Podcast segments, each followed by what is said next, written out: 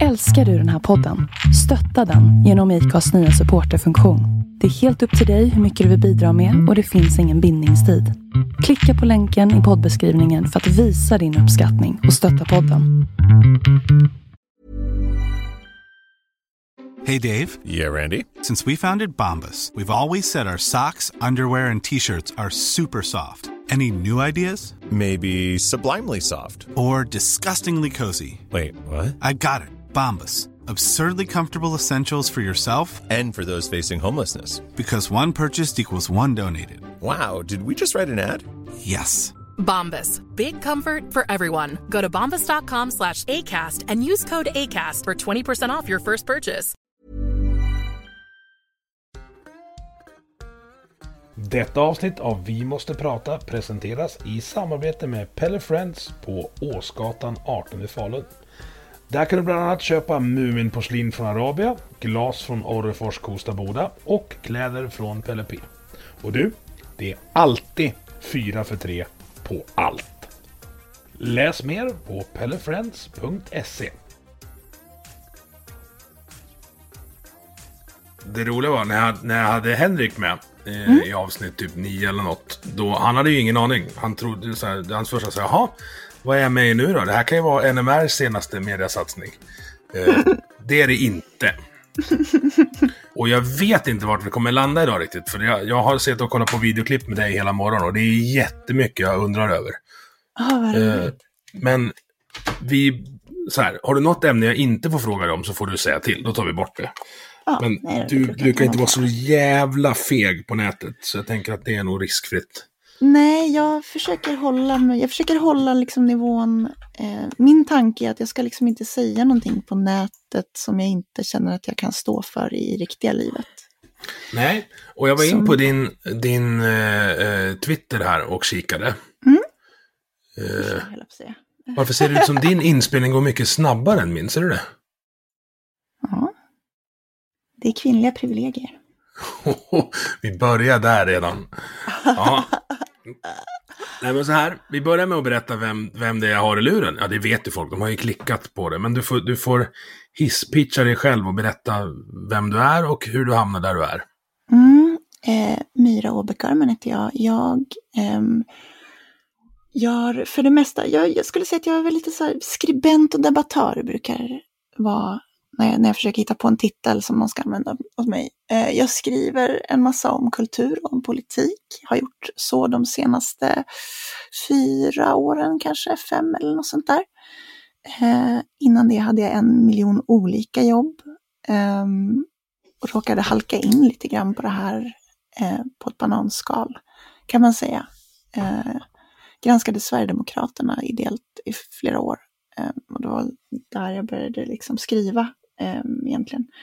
Sen, förutom att jag skriver så gör jag morgonradio med Gott Snack.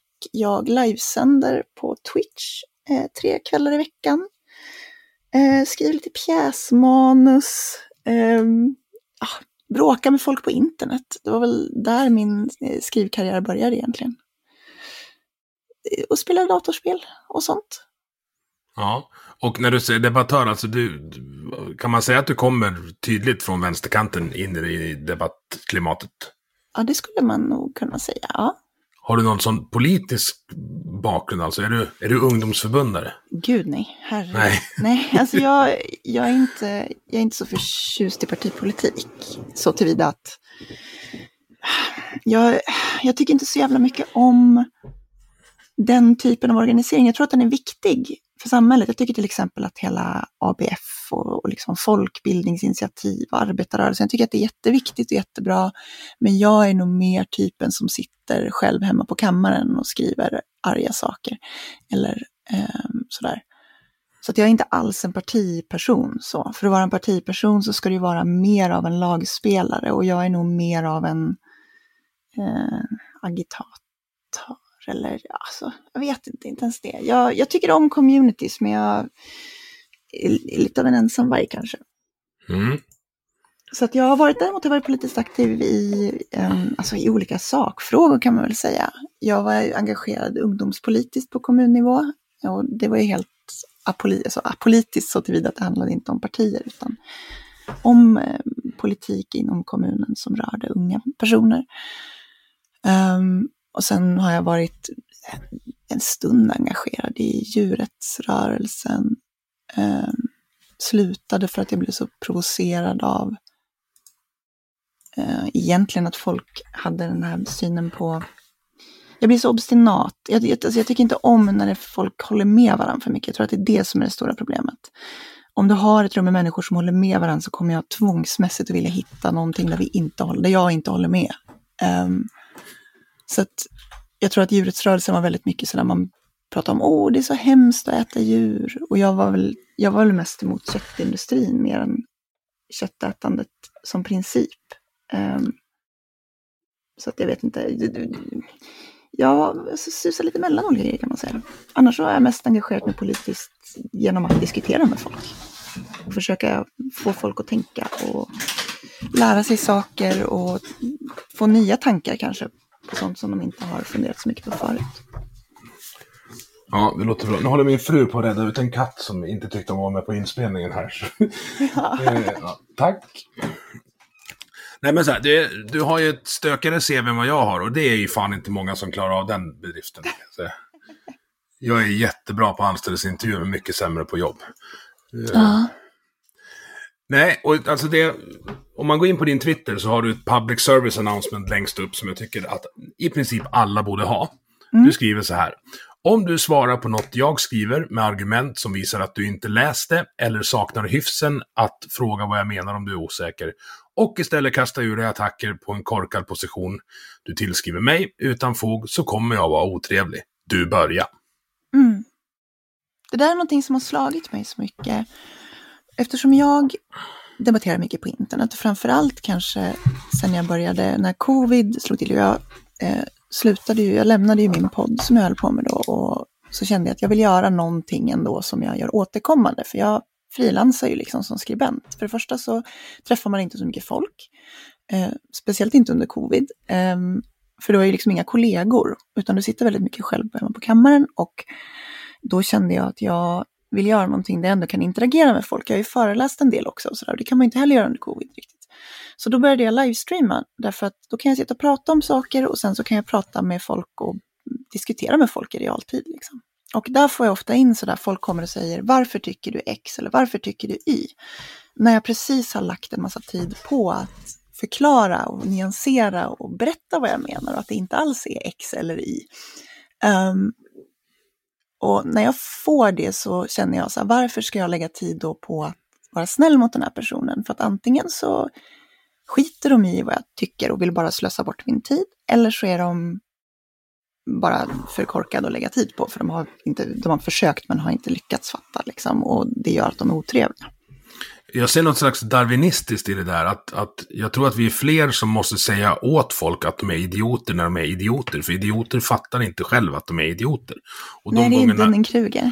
Ja, precis. Och de gångerna jag beter mig som en idiot, vilket Gud ska veta att det har hänt och kommer hända, så är det ju bra om någon, företrädesvis någon jag tycker om eller litar på, knackar en på axeln och bara, Emil, så där kan du fan inte bete dig.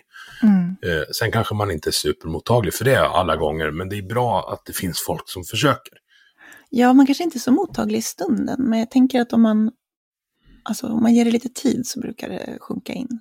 Ja, det där är väl en sån där grej som kommer med att bli äldre, att man lär sig att, in, att vara mindre defensiv, tror jag.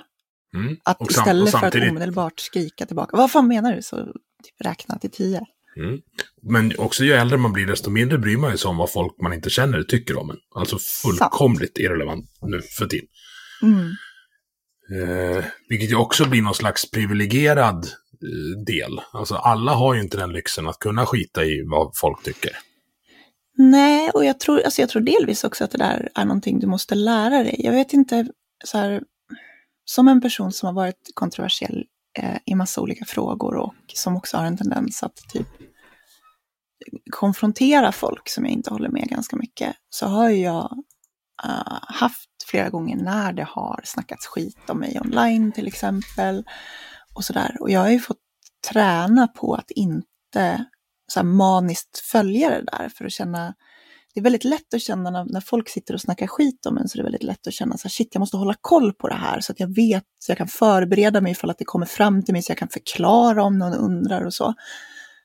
Um, och bemöta det. Men jag, jag insåg att liksom, det är inte nyttigt att hålla på så där.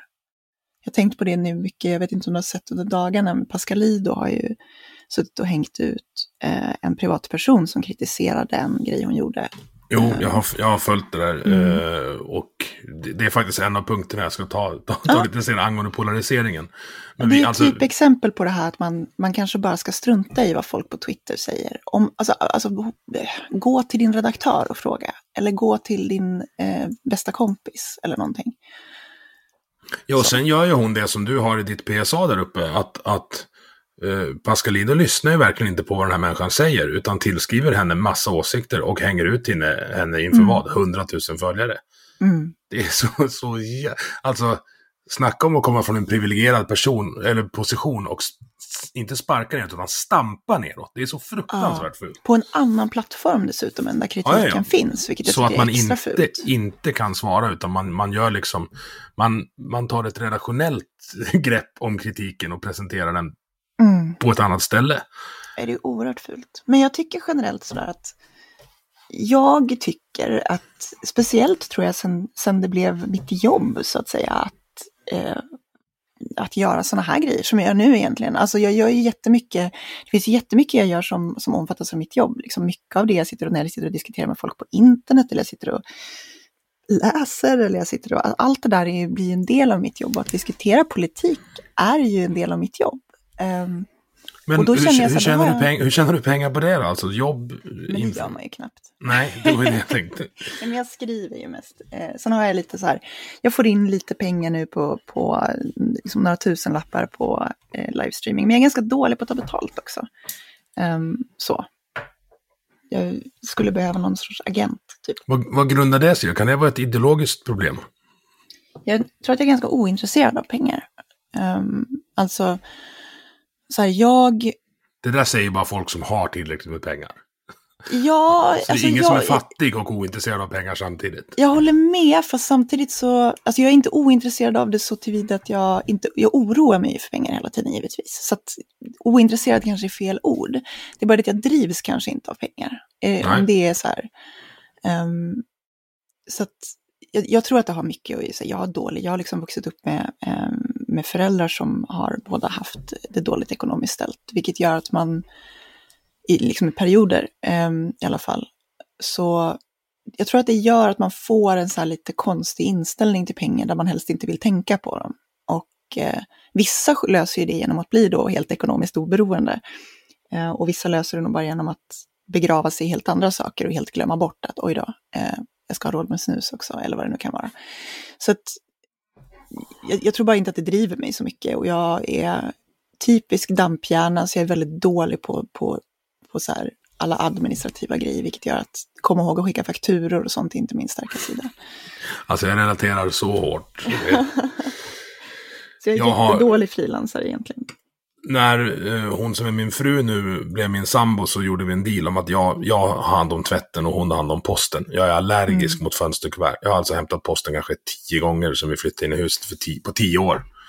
Ja, men jag är också det. Jag tror att det är för att jag har, när man är en typ, alltså dels har den här då undermedvetna, med, eller inövade, liksom barndoms, nästan rädslan för räkningar som man får när man har en förälder som har det väldigt dåligt ekonomiskt ställt där man liksom lär sig att på något sätt på det här djupa eh, planet förknippa räkningar med stress och ångest och sånt. Då är det väldigt lätt att man du vet, tar in brev och så bara, oh det här är jobbigt, eh, jag lägger den här så länge och sen så trycker man undan den djupt mm. ner i sitt undermedvetna och så glömmer man det och då får man så här, så får man ett inkassokrav och då blir det ännu värre sen och då mm. blir man ännu mer nojig nästa gång. Ehm, det där finns ju inte, alltså i, i damp, som du säger, damp-community, eller i damphjärnan, det här, mm. jag löser det senare, det måste man lära sig att det kommer man inte göra. Alltså det, det är nu eller aldrig Nej, på, senare på alla inte. punkter. Nej. Jag har fortfarande inte lärt mig det, jag jobbar på det fortfarande kan jag säga. Jag håller faktiskt på att skriva en bok om det tillsammans med psykologen som gjorde min utredning, som gästade oss i avsnitt 27 kanske här innan. Ja, så den, den kan du få läsa sen. Ja, vad kul. Jag tycker det där är superintressant. Jag märker också när jag pratar om de här grejerna att det är väldigt många som, som liksom inte, alltså inte får prata om det eller inte, inte tycker att folk förstår eller kan relatera, vilket jag tycker är, alltså även om man har fått en diagnos, vilket är lite sorgligt tycker jag. Speciellt mm. kvinnor har jag märkt, eh, har väldigt, för att det yttrar sig lite annorlunda hos kvinnor och man brukar ha lite andra nojor och sådär. Så det är någonting som jag har lovat att prata mer om vid tillfälle. Men ja, listan som du har noterat är väldigt lång på grejer som, som jag pratar om. Uh, vi ska, jag ska bara skriva upp en sak. Nej men så här, vi, det, det jag tänker är att boken ska vara lite, men så här, nu kanske jag triggar dig, så nu får du en triggervarning. Men mm. alltså tänk, tänk dig en 12 rules for life, fast för dampfamiljer. Ja, nej men jag triggad. Man kan inte bli triggad av självhjälpsböcker, hur skulle det se ut? Du, det är många, framförallt på vänsterkanten, som blir triggade av Jordan B. Peterson. Det är... Alltså, blir triggad av Jordan B. Peterson, men just 12 Rules of Life är väl inte så illa. Den är bara, det är en självhjälpsbok. Ja. Hans andra min... böcker är ju lite värre. Ja, eller värre. Alltså jag tycker att den, eh, alltså den han pratar om Bibeln är ju jätteintressant. Jag är ju mm. någon slags semimilitanta agnostiker i ett samhälle byggt på kristna värderingar, vilket gör att jag passar inte in någonstans. Nej. Eh, det tror jag men... är många som känner faktiskt. Jag tror att det är ja. en, en, grund till många av samhällsproblemen vi har idag kulturellt, om jag skulle gissa. Ja, och jag kan gissa att du, jag och Jordan har kanske lite olika lösningar på just den problematiken. Det är väl det. Eh, nej, men jag tycker väl mest att Jordan Peterson är extremt överskattad och jag stör mig på hans jag, jag, tror att Jordan Peterson, eller de som, alltså många som är så här stora fans av Jordan Peterson, tror att det är akadem, att, liksom att man är smart om man går in och så säger man en massa påståenden men utan att dra några slutsatser eller komma med några eh, politiska föreskrivningar. Och det tycker jag, jag tycker det är lite eh, slappt. Mm. Anledningen till att jag gillar det är just att jag försökte applicera 12 rules när det kom och det har funkat. Mm. Det, är liksom, det är jättemycket där som, som många, i varje fall utanför vad ska vi säga, dampgänget ser som självklara saker, men som jag inte har fattat förrän jag är 40 för att jag har fått läsa dem. Mm. Nej, men jag tror som sagt, jag tror den boken, jag har tittat, jag har inte, jag har inte lusläst den, jag har tittat på liksom de olika kapitlen och sådär och inget av det sticker ut som någonting kontroversiellt. Jag tror generellt att jag, jag har inte så, liksom, så jävla mycket emot Jordan Peterson när han pratar om, om psykologi, som ju är liksom hans område. Um, jag tror inte han... Reservation för att jag kanske glömmer någonting här för att jag är trött i huvudet, men jag tror inte att någonting av det jag tycker är liksom kontroversiellt eller som jag tycker att han har konstiga tankar om har så mycket med psykologi att göra egentligen. Uh, för mer än att han är någon sorts jungian. Va? Ja. Vilket man ju kan ha åsikter om. Men annars nu, är det väl mest Nu sitter jag och säger ja som att jag vet vad en jungian är, men det har jag ingen aning om. Ja, nej men alltså, så här, jag, jag håller inte riktigt med om, om alla typer av analyser han gör, men jag har väl mer emot, alltså jag tycker väl mest illa om honom när han ska börja prata om politik eller eh, kulturella föreskrivningar liksom för samhällen. Det tycker inte jag, jag tycker inte han bottnar i det och jag tycker att det märks. Um, men han är säkert, alltså han är väl ändå liksom professor i psykologi, så att där har han väl säkert kunskap som kan vara värd att dela med sig av. Det var väldigt, eh, vad ska jag säga, en, en fair analys från någon som inte håller med. Och det, alltså, det är sånt där vi behöver mer av. Alltså mm. för, för att jag tycker att, ja men som, som om vi går tillbaka till ditt, så här, fråga om du är osäker grej. Jag tror ju att de flesta människor vill att så många människor som möjligt ska ha det bra. Men sen ja. att man, och, och var man än hamnar på liksom den politiska skalan, alltså de ideologiska delarna, alltså landsbygd versus stad-grejen som, som ju ja, blossar upp till höger och vänster nu. Jag tror ju att nästan alla vill att alla ska ha det bra. Jag... Oh, gud, den är svår. Alltså jag tror, jag tror nog det innerst inne. Jag har nog alltid trott det, att de flesta människor vill gott. Um, jag, jag har väldigt så här, jag tror väldigt mycket på människor generellt. Men jag tror att det så lite har tagit en tar, jag, jag, tror att det finns ganska, jag tror det finns mer människor än vad, man, vad jag personligen skulle vilja som, um, som visserligen vill att folk nära dem ska må bra, men skiter ganska stort i människor som de inte kan identifiera sig med. Mm. Uh, och det kan man nog dra tillbaka lite till, till det här med polarisering som du sa att du ville ta upp. Att när vi då polariserar och gör skillnaden mellan grupperna större så gör ju det att de empatiserar med färre och känner att vi behöver bygga ett samhälle där färre får som de vill. Jag menar, Skulle man kunna sammanfatta det som att man har liksom, eh, det blir som ett, ett eh, koordinatsystem där du har tidslinje och storleken på ingrupp som är det man, man Mm. eh, liksom utgår ifrån. Ja, exakt. Jag tror att det är väldigt många, jag tror att de allra, allra flesta, eller jag tror att mänskligheten, eh, liksom människor är empatiska av naturen. Och det där kan man ju liksom se på, på grejer som när vi, eh, alltså man vet att människor, om vi tar rasism då, för att det är en sån enkel, ett sånt enkelt exempel på just hur vi delar in i, i in och utgrupper så, eh, visuellt eller kulturellt eh, mycket idag så är det ju sådär, man, man, det, det går ganska snabbt för människor att börja, både, alltså vi är väldigt snabba på att både börja avhumanisera människor eh, och att humanisera dem igen. Mm. Det finns någon jätteintressant studie när de har tittat på, jag tror att den är gjord i England, men jag kan ha fel. Um, men kontentan är i alla fall att du har människor som, du, du tar en grupp, eh, jag tror att det är Indien de har det här exemplet, och liksom sätter dem så att människor ser dem på sin tågstation varje dag på väg till jobbet. Och i början så tycker folk att det är jätte, de tycker det jätte, känns jätteotryggt och sen så tar det ett par veckor och sen så tycker man att de är jättetrevliga och de är en del av gruppen. Så vi är ganska snabba på att liksom göra människor till en del av vår ingrupp. Men vi är tyvärr också ganska snabba, vi kan också vara ganska snabba när vi är rädda eller när vi känner oss hotade att, att eh, hitta sätt att avhumanisera.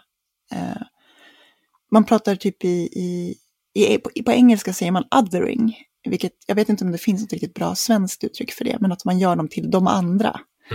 Ja, utgrupp en- skulle man kunna kalla det kanske. Ja, men det är processen av att, att Ah, göra okej. någon till utgrupp. Alltså som- när som man börjar inrätta dem i något slags rankingsystem och de flyttas upp och ner. Ja, men liksom den här mentala processen som sker när du slutar se en annan människa som likadan som dig själv.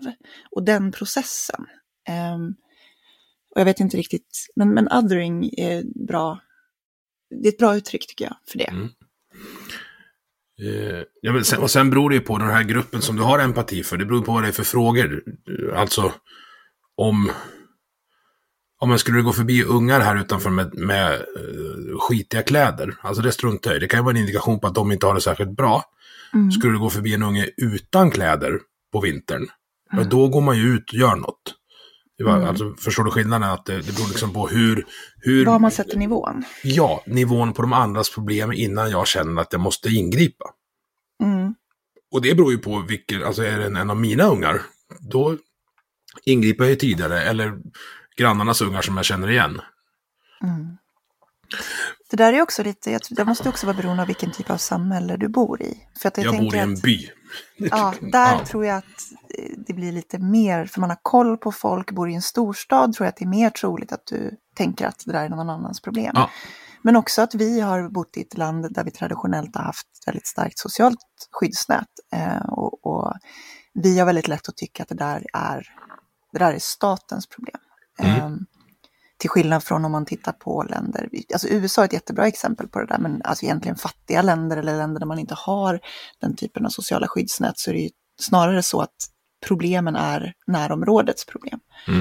Ehm, och det finns ju för och nackdelar med det. Såklart. Sen är frågan vad som är hönan och ägget här. Bryr jag mig om eh, folket omkring mig för att jag bor i en by? Eller har jag valt att bo i en by för att jag tycker om att bry, bry sig om folk omkring mig?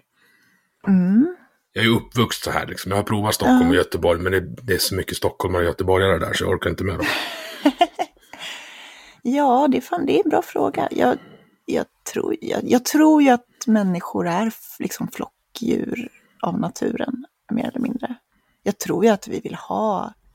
Jag tror att vi mår bra av att, att kunna... Jag tror att vi mår bra av att, att känna att vi har en flock. ehm, I någon typ av be- bemärkelse. Sen så kan de, jag menar, eh, vi har ju färdats ganska långt från, från vår natur på många sätt. Jag menar, din Mm. flock kan ju vara de som likar dina poster på Twitter, lika gärna, eller eh, den, din favoritpodd som du lyssnar på. Så, Ehm. alltså så är det. Eh, Det finns ju någon, undrar om det kanske till och med är Bard som har sagt att människor klarar liksom inte av att hantera mer än kanske 300 nära kontakter. Att det är liksom flocken som vår hjärna är byggd för. Ja, det och så finns har man ett 5000 uttryck för kompisar på Facebook och så bara, vad fan, Ja. vad sa du, uttryck? Det finns ett jättebra uttryck för det där. Jag vet inte, Bard har säkert pratat om det, det låter som en Bard-grej. Eh, det finns något som heter Dunbars number. Ehm, Ja, det kan nog stämma att det är det. Mm. Dunbars number är alltså att eh, tanken att eh, liksom mängden människor som man kan ha en, en det här är lite större, så det här är det du kan ha en stabil relation till. Ehm, alltså att man känner varandra och vet hur de relaterar till andra. Eh, att det finns ett tak för den. Mm. Men jag brukar använda uttrycket monkey sphere, eh, som egentligen kommer från en gammal, gammal artikel på, på humorsajten Cracked. Ehm, och ehm, den säger egentligen det att, liksom att du kan bara... Det finns en, de har gjort en studie på apor och sett att ehm, hur stor apans hjärna är dikterar hur stora grupper de kan forma av andra apor. Mm. Ehm, så att det är tanken, liksom, att vi kan bara bry oss om ett visst antal människor ungefär. Ja, vi ska gå över. Vi, det blir en bra övergång här till den frågan jag egentligen ställde. Det är bra 20 minuter in att komma fram till den. När jag, när jag ville ha med dig i podden. För då hade den här incel-rörelsen kommit upp på, Mm. ja, men på flera olika ställen. Alltså det var SVT, eh, du skrev om det, han som hade skrivit boken, vad heter han, Krakowski var med i alla poddar Mm. eh, och så. För de som har missat hela grejen då, berätta, nu, nu ger jag dig rollen som sakkunnig här, så berätta, berätta Mm. vad en incel är och beskriv incelrörelsen. Eh, incelrörelsen eh, är egentligen, man skulle kunna säga att det är en rörelse, en nätbaserad, löst sammansatt rörelse av eh, företrädesvis yngre män som eh, identifierar sig som involuntary celibates, därifrån incel kommer. Ehm, från början så kom den här rörelsen ur att en eh, bisexuell kvinna som gick, hade flyttat och gick på eh, universitetet eh, kände att hon hade svårt att dejta och då startade hon ett forum där man skulle kunna diskutera de här sakerna, liksom sina svårigheter med att dejta och hitta kärlek. Det här blev ju gradvis då fler och fler för att internet speciellt på, på 90-talet där, början på 90-talet så var det ju väldigt dominerat av manliga nördar kan man säga. Eh, det var väl de som var de främsta användarna av internet. Ehm, som hade svårt att hitta sociala sammanhang och de dominerade ganska snart det här forumet som hon hade satt upp. Alanna hette hon, eh, vill jag minnas, mitt namnminne är lite pissigt. Eh, och ehm, när hon sen då liksom började faktiskt gå ut i den riktiga världen och träffa folk så lämnade hon bara över det här forumet till en annan användare och tänkte inte så mycket mer på det förrän många år senare när hon plötsligt eh, står i en bokhandel, har hon beskrivit det som, och eh, ser rubriker om mördaren Elliot Roger som, eh, hade, eh, som gick ut och sköt ihjäl folk i Isla Vista eh, på 2000-talet. Och, eh, han säger då att han är en del av incelrörelsen och hon har beskrivit det där som att hon eh, säger att det är som att, att vara personen som upptäckte, så här, upptäckte atomklyvning och sen inser man att man har uppfunnit bomber ungefär. Mm. Ehm, och ja, mestadels så sitter man på forum och skriver om eh, hur kvinnor är hemska för att de inte vill ligga med en och samhället är riggat emot en. Eh, man har liksom byggt upp en helt egen terminologi runt och, och förklaringsmodeller till varför man inte får eh, ligga. Eh, Ja, och massa rollbesättningar, alltså det finns Mm. alfa, beta, Stacy, kär, alltså det är... Det är verkligen en hel, hel terminologi som är superintressant. Um, speciellt utifrån att det där är någonting som sekter gör, jobbar med. Eh, man jobbar väldigt mycket med, med att, att byta ut, alltså skapa egna språk. Därför att när du begränsar människors språk och ger dem nya begrepp så är det liksom ett sätt att få dem att isolera sig ännu mer från resten av världen, för man kan inte förstå varandra. Ja, det Så är det är alltså en, en filterbubbla som växer som mögel. Mm. Och liksom, ja, en, en circle jerk av bekräftande. Men Ja, det, det jag inte riktigt får, får ihop, eller den, den frågan som dyker upp här, är också hönan och ägget. Alltså hatar de här människorna kvinnor för att de inte får ligga, eller får de inte ligga för att de är kvinnohatande as? jag skulle säga att jag skulle säga att det är snarare senare. Alltså, eller det, det, blir väl en, det blir väl en ond cirkel lite grann. Um, jag, man märker ju om man sätter sig och läser lite grann om vad de här skriver så märker man att det här är människor som är oattraktiva. De är inte oattraktiva för att som de ofta pratar om, så här, jag, har för, jag har för svag haka eller jag har för smala handleder eller jag eh, har autism. Liksom. Um, utan de är bara oattraktiva därför att de är helt absorberade i sin egen självömkan och sin bitterhet mot alla andra. Och det är ju inte attraktivt hos någon överhuvudtaget. Du skulle mm. kunna ta Brad Pitt eh, 95 eh, och, och liksom så skulle han sitta där och gnälla om hur han inte får ligga för att feminismen har förstört kvinnor så att de inte längre gillar smala handleder. Och ingen skulle vara attraherad av honom. Är smala handleder ett problem alltså? Tydligen. Ja, alltså de har ju, de sitter ju där och dissekerar ner i minsta detalj. Det är ju ganska mycket MPF-er i de här grupperna, skulle jag killgissa. Um, Alla killar som lyssnar på det här nu sitter och tittar på sin handled nu. Så, uh, ja. ja, men det finns, så då, det man gör i den här terminologin, det är ju då att hitta på olika benämningar för varför man är liksom incel. Och då har du wrist cells, Alltså folk som har för smala vrister, de har liksom för dålig benstomme och det är därför de inte är attraktiva på eh, datingmarknaden så att säga. Men det här är ju helt o... Alltså det, och så här, det är ologiskt, det är mitt utrop nu, men det kanske inte går att applicera logik på, på illogiska människors tankemönster. För alltså det är bara att titta på hur många groteskt fula människor som har barn. Alltså, så det, det, kan ju inte bero på det. Det måste ju vara någonting i beteendet som gör att du in, mm. inte, eller får är väl fel ord också, alltså får ligga, det känns som att då, är, då är sexet en gåva som kvinnan ger till mannen och det vet fan mm. om jag köper heller. Nej men att du tittar, och så vi ska inte glömma bort heller, och det här skrev ju jag i min text om det här, att problemet är ju inte att de inte får ligga, problemet är att de inte har några som helst mänskliga kontakter. Alltså de har inga vänner heller. Nej. Det är inga av de här incels, alltså inga är, nu, nu jag uttrycker mig väldigt kategoriskt, men ni förstår att det finns alltid, som regel, jag, är, jag uttrycker mig väldigt ofta kategoriskt, men um, som, det är klart att det finns säkert någon, men som regel så är det här människor som inte har några värdefulla eh, relationer med andra människor överhuvudtaget. De har inga kompisar, de har dålig relation till sin familj ofta, de har inget jobb, de har inga hobbys, de har liksom ingenting. Så att, att de inte har någon att stoppa snoppen i är typ det minsta problemet skulle jag säga. Och det här blir alltså, internet skulle ju kunna vara räddningen för dem. Mm. Men det, det blir ju tvärtom nu. Alltså jag tänker pre-internet så fanns ju de här i, i sina byar runt omkring. Där det kanske fanns ett socialt skyddsnät. Och där mm. det var både killar och tjejer som, som inte fick ligga. De kanske hittar varann till slut. Alltså, förstår du vad jag menar? Att, att det är, men nu flyttar ju den tjejen till Norrköping och börjar plugga när hon är 19. Så hon försvinner ju. Ja, det där är nog en jättestor del. Jag försökte titta lite grann på nu när det här lyftes igen så tänkte jag, men vad fan, jag måste ju titta på så här, vad är, för tidigare har jag, jag är ju, incels har ju liksom varit en grej på internet, alltså för de som hänger mycket på internet så har ju incels varit en grej i 20 år eller någonting. Ehm, de har kallats lite olika saker, men, men liksom den där ty typen av rörelse eh, har, har varit ganska, 20 år kanske, 15 i alla fall skulle jag säga.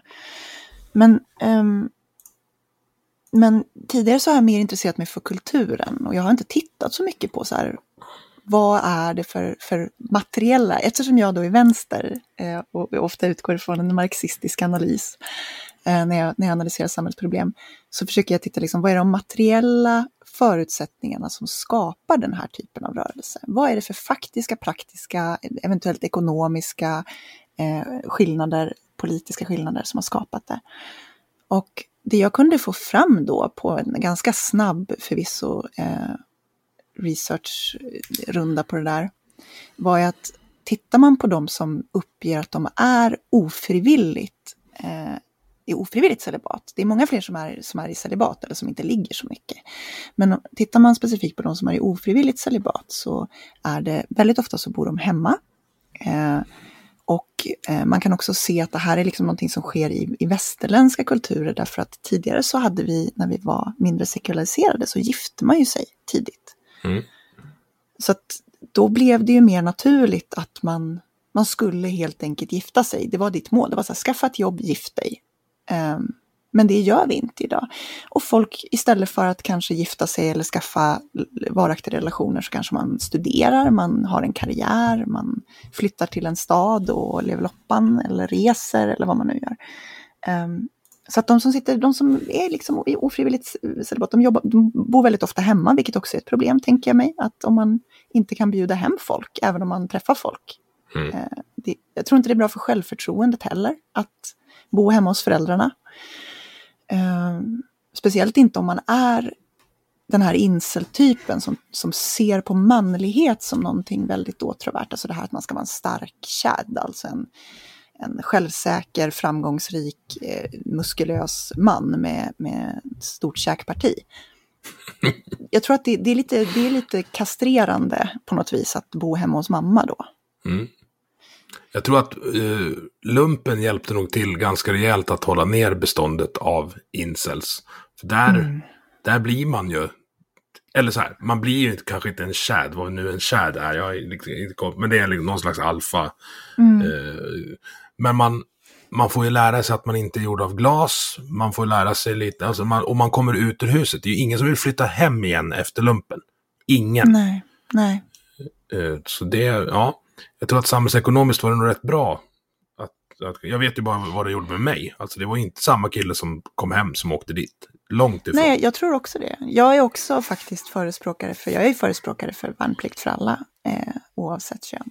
Men det är också, inte bara därför, utan också därför att jag tror att det är ett sätt också med det här eh, att, att minska in och utgruppstänket, tror jag. Mm. Jag tror mm. att det är skitnyttigt att du kan komma dit och inse att här är jag precis samma. Jag är en eh, tjej från en överklass, jag är tjej från ett överklassområde, men här är jag precis samma som den här ortenkillen.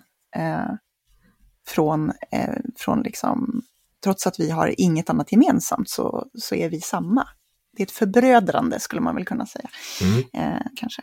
Som jag tror är viktigt för att minska eh, klyftorna mellan, mellan människor kvinnliga incels då?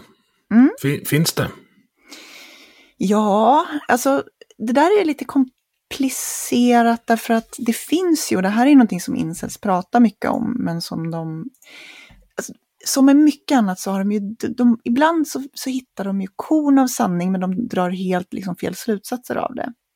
Eh, sanningen är väl den liksom att kvinnor generellt är Eh, förväntas vara mer passiva i, eh, i uppvaktning, om man säger, eller i eh, relationer till män i sådana, eh, olika typer av romantiska och sexuella eh, relationer. Det vill säga, det är män som förväntas ragga, det är kvinnor som ska bli uppraggade. Och eh, det gör ju att det blir inte riktigt samma sak. Jag tror att det där är negativt eh, på det stora hela jag tycker att vi ska istället för att kanske fokusera hela tiden på att lära män att inte ta initiativ när det kommer till att ragga på kvinnor, så borde vi kanske of, liksom också lägga tid på att lära kvinnor att ta initiativ. Mm. Um, just för att jag tror att det där är en del av, under hela den här metoo-grejen så pratar man ju mycket om liksom män som, alltså att man, för det är ju ett problem, alltså män som är pushiga eller liksom begår övertramp för att man eh, liksom tror att man ska vara, den här spelar bara svår och jag ska tjata och jag ska hålla på. Mm. Men ett sätt att komma ifrån det där är ju att göra det mer jämlikt. Men där är insett ett, en poäng i att kvinnor är ju mer uppassade. Um, ja, och sen blir till... alltså kvin kvinnliga insällskapet, eller vad vi ska kalla det, eh, i och med att kvinnor inte har samma predisposition för våld så blir det liksom inte fullt så påtaglig effekt i slutändan när det spårar. Precis. Jag skulle säga att det närmaste vi kommer motsvarigheten till incest, för vi har ju såklart kvinnor som är, de är oftast inte incest, det kan ju vara kvinnor som bara in, alltså som kanske har eh, utsatts för jävligt dåliga snubbar och som väljer att inte träffa män, liksom för att de är rädda. Eh, men, men om man tittar på incels, det närmaste man kommer incelrörelsen på den kvinnliga sidan, det är väl liksom så här, liksom radikalfeminister som hatar män och vill bli politiskt lesbiska. För att de tycker att alla typer av... Politiskt lesbiska har jag aldrig hört någon säga ah, förut. Gud, ja, det är inte vanligt. Eh, tack och gud. Nej men alltså det är tanken att så här, du, vi kan aldrig, det kan aldrig finnas eller existera en jämlik relation mellan en man och en kvinna. Eh, på grund av eh, liksom, Eh, det kulturella förtryck eller alltså det som historien, det historiska förtrycket. Så det kan aldrig bli jämställt.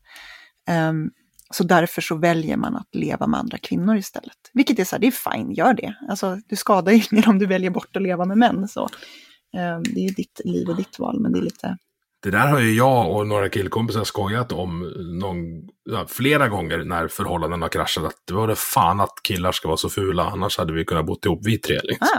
Ah, ja, men alltså det, det vore ju fantastiskt om man kunde välja på det där sättet. Jag tror att många skulle nog, tänk på alla incels som bara kunde ja, ligga med varandra istället. kunde börja böga lite. Alltså jag tror ja. inte du ska gå in och skriva det på deras forum, Myra. Det... Jo, jag har ju gjort det. Jag har, ja, okay. jag har råkat med incels förut. Men, ja, men, men faktiskt, ju... liksom, Alltså det känns så främmande just att identifiera sig så. Alltså om du... Ja, nu är jag gift och, och så. Men alltså om jag tänker mig den, den 18-åriga Emil som kanske inte fick ligga lika mycket som han ville. Det får ju 18-åriga killar väldigt sällan göra. Alltså mm. det, är ju, det är ju, ja. Det är i eh, princip ett bottenlöst hål, ja. Ja, men att identifiera sig som någon som inte får ligga gör ju inte att, om vi ska kalla det marknadsvärdet, ökar direkt. Nej, och det inser de väl alltså för de är ju de är ju så medvetna om den här Chad-stereotypen och här finns det ju en överlappning mellan det finns någonting som man brukar kalla för the manosphere, som är ett samlingsnamn för flera av de här, också främst internetbaserade rörelserna som rör sig runt eh, mäns problem, ofta ställda mot kvinnor på olika sätt. Eh, där finns ju incels och det finns också Ehm, det finns Men Going Their Own Way som är, tänk dig typ incel, folk som är kanske 45 och eh, har gått igenom en skilsmässa och blir incels. De blir men going their own way och så försöker de säga så här, jävla kvinnor, man ska inte beblanda sig med dem, de har förstört mitt liv. Min Nej. ex, hur tog alla mina pengar och så vidare. Um, ungefär. Uh, sen finns det ju mansrättsrörelsen som tyvärr, tycker jag, främst fokuserar på att vara arg på feminister och, och, säga kvinnor har det, har det för bra, kvinnor ska, inte, kvinnor ska inte prata om våldtäkt för de flesta som våldtas är män i fängelse. Och sådär, istället för att faktiskt göra någonting för att lyfta män som har problem. Eh, mm. För det finns riktiga problem som, som män har liksom, i samhället idag, som är värda att lyfta. Eh, och sen så finns det pick-up artists. Pick-up artists är ju alltså personer som, som, som ska lära ut hur man ska manipulera kvinnor för att få ligga. Mm, jag har läst The Game när jag var mm -hmm. 29. Och The Game är ju ingenting mot för hur de håller på idag. The Game är ju mhm. relativt mm. För jag tyckte snäll. den var ganska, alltså, ja. Det, det fanns nog råd där som gick att applicera eh, då och då även för mig med. Men det handlade ju om att plocka upp supermodeller på Miami Beach. Och där, mm. jag var inte så ofta på Miami Beach Nej. då. Nej, men mycket av det där är ju Men vad gör de idag då? Peterson. Säger du som... som... Nej, men jag, jag satt för någon, på någon livestream för några veckor sedan och tittade på någon sån här pickup artist-konton. Och, alltså, det, de är ju, alltså de är ju, de är intressanta, det får man ändå säga. Alltså de sitter ju och pratar, så här, vad är det mest avtändande kvinnor gör? Det är väldigt mycket så här, det, men man, det är det här att man ska manipulera, man ska ljuga, man ska säga kvinnor, kvinnor är lögnaktiga av naturen, så vi måste spela på deras regler och ljuga för dem. Um, apropå det här med avhumanisering. Mm. Mm.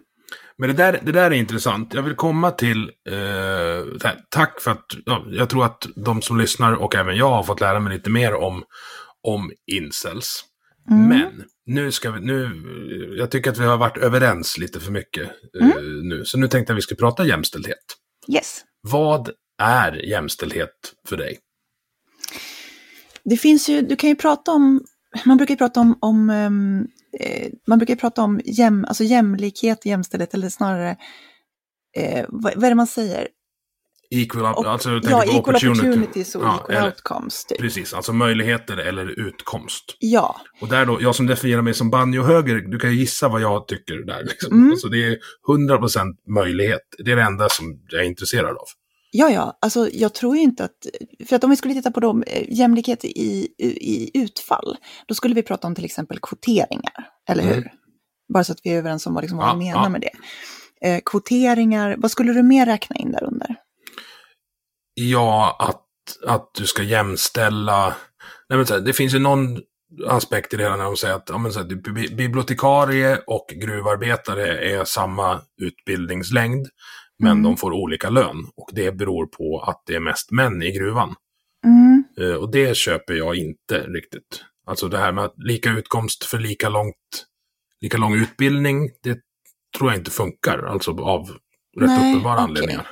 Nej, Nej okej, ja men då förstår jag. Men, för jag tycker inte det finns så många andra exempel på det där hur man vill, för att Ja, jag tycker det är så trubbigt mätverktyg att bara mäta, mäta med pengar. Ja, så är det ju. Alltså, jag menar, självklart. Vi skulle kunna prata om, till exempel, skulle vi kunna prata om det faktum att visst, män har, det, det finns ju bra exempel på det här, eh, som till exempel att det, det tenderar att vara så att när ett yrke eh, byter, går från att vara mansdominerat till kvinnodominerat så, så, så liksom droppar löneutvecklingen och vice versa. Mm.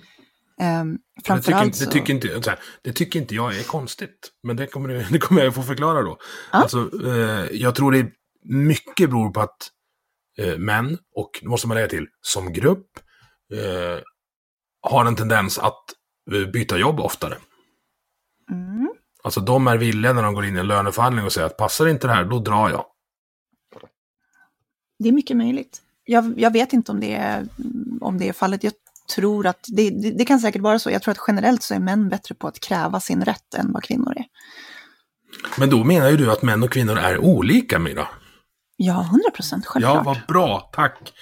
För eh, när, när vi kommer, kokar man ner det här så kommer man till de här eh, socialkonstruktionsmänniskorna som säger att kön inte finns utan det är bara en uppfostringsgrej. Och då börjar jag, inte koka, men puttra i alla fall. Ja, men vad bra, då kan vi bråka lite om det. För Ja. jag tror nämligen så här. Eh, Man brukar ju liksom prata om miljö och gener. Och jag tror ju att män och kvinnor är mer lika än olika. Jo, men Någonting så är det. kan- Och det finns ju ingen som säger emot det. Nej, jag, jag tror att problemet med den diskussionen som stör mig, jag hade faktiskt en, en diskussion om det här med eh, om Omar från Sista måltiden när jag träffade honom sist. Mm. För jag, han hade skrivit någon, någon text någonstans som jag hade blivit triggad av. Eh, Och på Eh, sven, svenskan, va? Eh, Jag minns inte vad det var, det kan ha varit bulletin. Men det var någonting om det här att, att man måste, så här, det, vi måste kunna prata om biologiska skillnader mellan könen. Ehm, och jag sa väl typ att jag tycker att det blir trubbigt därför att det känns som att när man säger, alltså när folk säger sånt så menar de vi ska bara acceptera att ja, men det här är biologiska skillnader så vi ska inte försöka ändra kulturen för att göra oss mer lika. Därför att vi ska bara gilla läget. Lite grann som Jordan Peterson och humrarna ungefär. Mm. Där han använder, han säger så här, men humrar har hierarkier. Som ett argument för att, det, för att människor borde ha hierarki, hierarkier. Jag tycker inte att Fast det där har du ihop. fel. Det är inte ett argument för att människor borde ha hierarkier, utan det är, han påvisar att de har hierarkier. Han tar inte ställning i värdefrågan. Alltså han gör, alltså om man... om man Nej. nej, han gör, nej men det är det här jag hatar med honom. Han gör ju Ja. aldrig det. Han, han, Nej. han svarar ju aldrig på vad han tycker. Men det framgår ju om man tittar på, liksom, om man lägger ihop allting som han förespråkar och pratar om så blir det ganska tydligt vad han föredrar. Ja, han kommer ju från ett, ett Han är jättekonservativ. Höger, höger, ja, konservativt högerperspektiv. Så Det han tycker att hierarkier är bra. Sen säger han inte det, men det han gör är att han slänger ur sig 15 000 olika så här, det här är olika, det här är varför hierarkier är naturliga. Och så säger man, Men ja, tycker men du menar inte du att, hierarkier är bra? Ehm, jag tycker, alltså, jag, hi- jo, hierarki, självklart, hierarkier är ju nödvändiga. Eh, Ja, annars, eller- ing, ingenting hade ju funkat. Att Men- det men handlar jag om en tycker- prioriteringslista. Liksom. Men jag tycker, jag tycker illa om eh, orättvisa hierarkier. Vilket jag tycker är en... Eh, alltså onödiga och orättvisa hierarkier tycker jag är dåliga. Mm. Vilket är superluddigt. Men det, är Ja, det blir väldigt individ- individualistiskt vad man tycker är orättvist också. Ibland, fast ibland inte. Jag menar så här, slaveri till exempel är ett ganska tydligt exempel på en, på en förmodligen orättvis hierarki. Va? Ja, det kan, jag kan sträcka mig till att vi är överens. Så att visst, det, det kommer alltid finnas hårklyverier det, eller, eller o, olika syn på vad som är en orättvis hierarki. Men jag är inte till exempel, alltså jag, jag är ju, även om jag skulle säga att jag är, är socialist, jag är ju inte emot att det finns chefer till exempel. Jag tycker ju bara att man ska bygga makt och hierarkier underifrån. Det vill säga att du ska alltid ha inflytande över den som har makt över dig. Okej, det där får du utveckla lite. Ja, alltså en, en vanlig en vanlig, ett vanligt missförstånd om man pratar om, eh, om, om socialism, till exempel vänster, säger vi så, eh, är ju att du tycker inte att chefer ska få existera, eller du tycker inte att man ska få eh, ha makt överhuvudtaget. Liksom. Eh, det är ju inte riktigt så. Jag tycker ju bara att all makt, du ska, du ska förtjäna all makt. Mm. Alltså, du ska förtjäna all makt så tillvida att du, den ska byggas underifrån och upp istället för uppifrån och ner. Så att istället då för att du har en, eh, vi säger att du har en snorrik företagsägare, säger vi, för att det är ett väldigt tydligt exempel.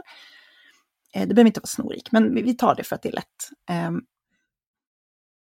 du har en snorrik som, som då anställer, den personen anställer sina underchefer som i sin tur anställer sina underchefer.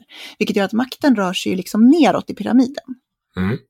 Så att så att det blir en, en pyramid som är att du har eh, arbetare längst ner, det vill säga de som faktiskt gör det jobbet, så att säga, oavsett om de jobbar på en fabrik eller om de jobbar på ett kontor eller om de jobbar på eh, en förskola eller vad det nu kan vara. Och de eh, är underställda några färre mellanchefer som är underställda ännu färre och så blir det liksom, makten smalnar av upp mot toppen. Um, och jag skulle vilja se att den, det var tvärtom. Så att du skulle egentligen ha ett, du skulle ha en, en bas, den här pyramidbasen av de flest anställda, eller de anställda arbetarna, skulle välja sina chefer som skulle välja sina chefer och så vidare. Men hur skulle då en chef kunna ta eh, beslut som är bra för företaget men kanske innebär en eh, sparkning av en enskild arbetare, eller kanske en hel avdelning? Blir inte det svårt att ta de besluten då? Alltså så här är det ju att när du eh, det här, är ju, det, här är ju, det här är vad man skulle kalla ett kooperativ, ett arbetskooperativ. Alltså mm. när, när arbetarna äger företaget i praktiken.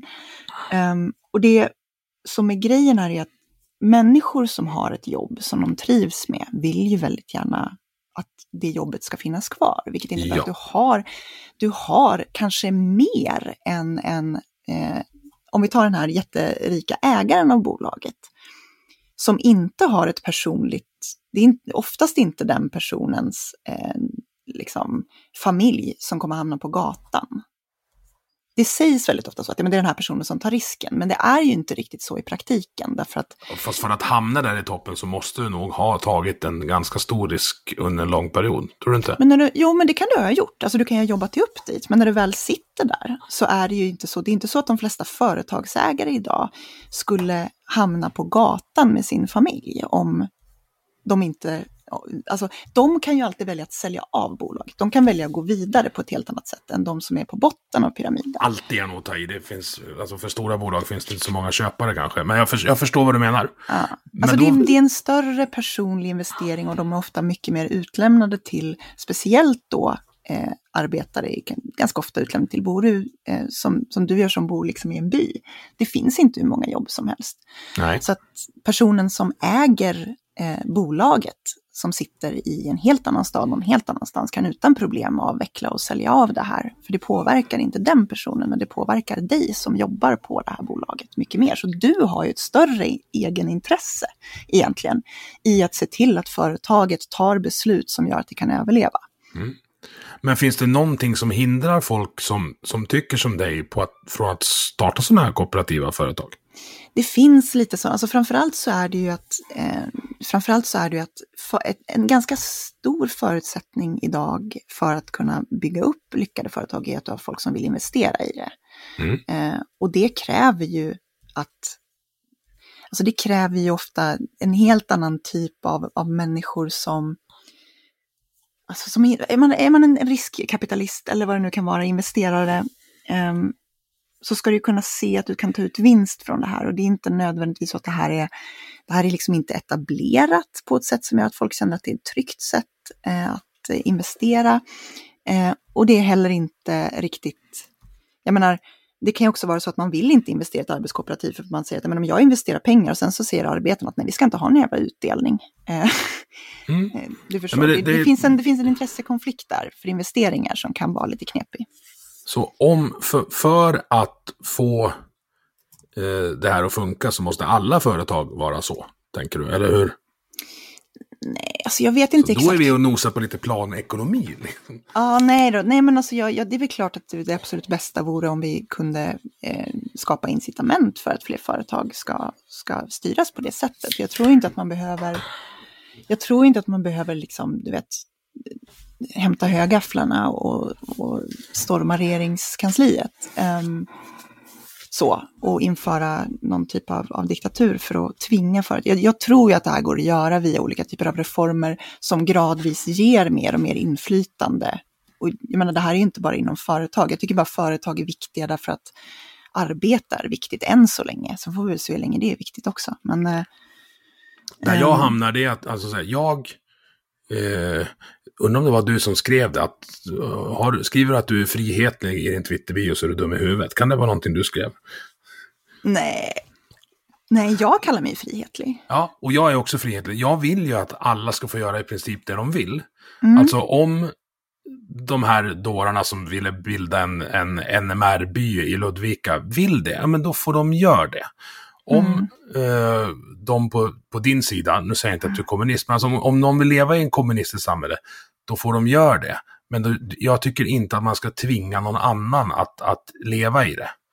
Är du med på, på hur jag menar? Ja, jag, jag förstår. Ehm, jag, Och då blir jag, jag, blir men så anarkokapitalist nästan då. Liksom. Åh gud, herregud. Ja, ja, nej, men jag, jag, jag tycker att det är en motsägelse. På samma sätt som det jag tror jag skrev var så här att jag hade, jag tror att jag hade frihetlig vänster. Och då fattar inte folk hur man kan vara frihetlig och vänster. För att de tänker vänster är planekonomi, det är Stalin, det är och så vidare.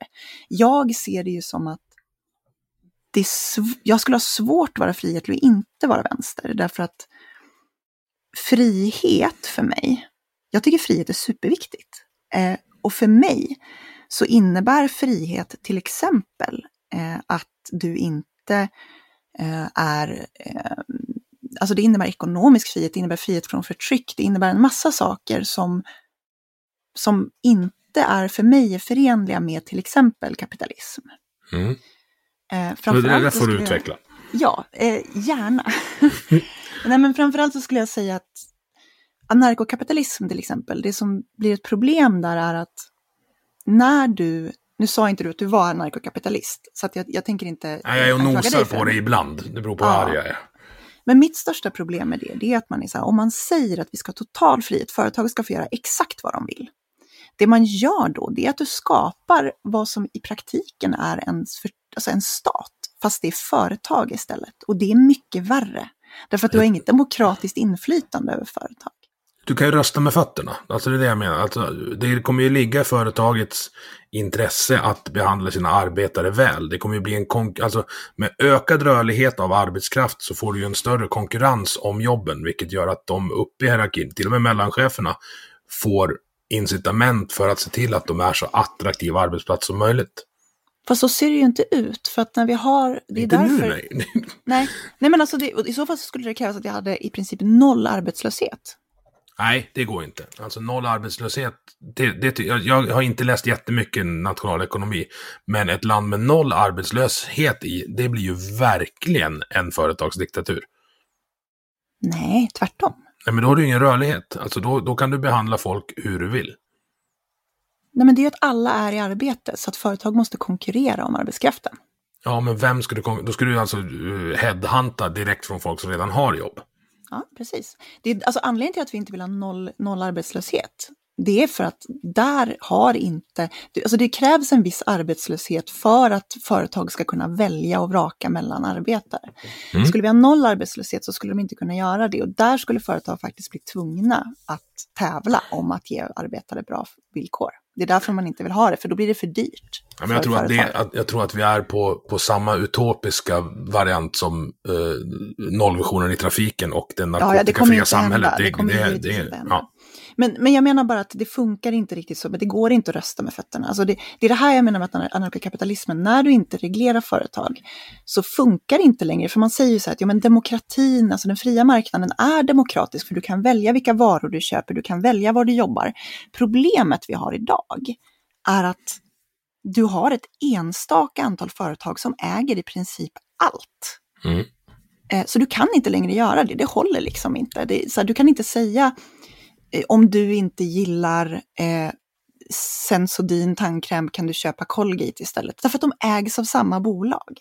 Du kan inte säga om du inte vill jobba åt det här bolaget kan du jobba på det här bolaget istället, för de ägs av samma eh, moderbolag. Så att det finns liksom ett problem med det där med narkokapitalismen där man säger att vi ska inte ha någon stat, vi ska ha så liten stat som möjligt och då låter man företag bilda stater istället. Och sen så får du så här dystopin där du har McDonalds har en egen milis som de liksom skickar ut för att vakta sina fabriker eller vad det kan vara. Alltså det, bara, det, det blir överstatligt fast det är företag som är staterna och vi har noll inflytande över dem. Men då är det ändå fler företag. Alltså om vi bara har en stat som har hand om allt det här. Då blir det ju ingen konkurrens alls. Alltså visst, man kan flytta till Norge, men Men konkurrensen är ju den demokratiska processen. Där är ju, alltså, konkurrensen består ju i att politiker och partier behöver konkurrera med varandra för väljarna. Den, den har ju en inbyggd konkurrens i och med demokratin. Företag, not so much. Ehm, därför att det, det här är ju jätte... Jag kan ta någonting som, som högerspöken som du kanske kan relatera till. Och det är ju eh, nätmonopolen, som jag Mm. kallar nätmonopol. Eh, lite, lite slarvigt, men det är inte så slarvigt som man kan tro. Alltså där man har varit väldigt kritisk till det faktum att Twitter och Facebook och Google har en sån dominans över vad som får sägas och synas på internet. Mm. Det är ett typexempel på det där. Där man säger, ja men det är väl bara, det, du kan ju säga, det är bara att starta en egen hemsida. Vad är problemet med det? Nej, det, alltså det går ju inte. Det, de, är ju, de är ju monopol. Sen har du alltså Rumble och Locals och vad heter det, Gab. Mm. Har ju försökt att utmana det. Mm. Men det är Eh, precis samma sak på andra delar av marknaden också. Ja, men Imperium, alltså, så där tänkte folk säkert om Rom också. Alltså Imperium kommer rasa, Facebook kommer att rasa. Alltså, det finns inte en chans att det överlever hundra år. Det, nej, jag, jag, jag tror inte det. Men det, och vi hamnar tillbaka till det där på att den ideologiska eh, grunden mycket är storlek på ingrupp och tidslinje. Alltså det kommer ta tid innan Facebook släpper det här. Men Mm. både Facebook och, och Google, då, alltså med YouTube och allt, allt de äger, Mm. har ju gjort bort sig lite grann på slutet. Och det kommer de förmodligen göra mer också, för alltså det blir, det blir, det blir för stort för att hålla koll på. Ja, alltså jag skulle ju hellre se att, som sagt, jag gillar frihet. Jag, jag vill ju gärna se att, eh, att vi skapar system där det är lättare, alltså där, där det är lättare för individen att bestämma, till exempel över sin egen data. Um, när det kommer till de här nätmonopolen så är ju, är ju det stora problemet är att vi säljer ut vår egen, alltså, vår egen data. Vi är ju, eh, användarna är ju de som skapar innehåll till de här sociala plattformarna. Ja, vi är ju produkten. Alltså är, någon, är någonting gratis så är inte det som är gratis produkten, utan då är du produkten. Mm. Där, där håller jag med. Men när du säger vi ska reglera, då börjar det liksom klia lite i mig. Alltså vem ska reglera det? För oavsett vem som röstas fram till att göra det, om det nu ska ske inom, under det demokratiska paraplyet, så är det en människa. Och människor är felbara. Alltså vi är ju, vi är ju rätt dåliga överlag, om vi ska vara ärliga. Mm, men Så det- det, du kan ju använda samma, alltså det är ju samma sak med företag då. Ja.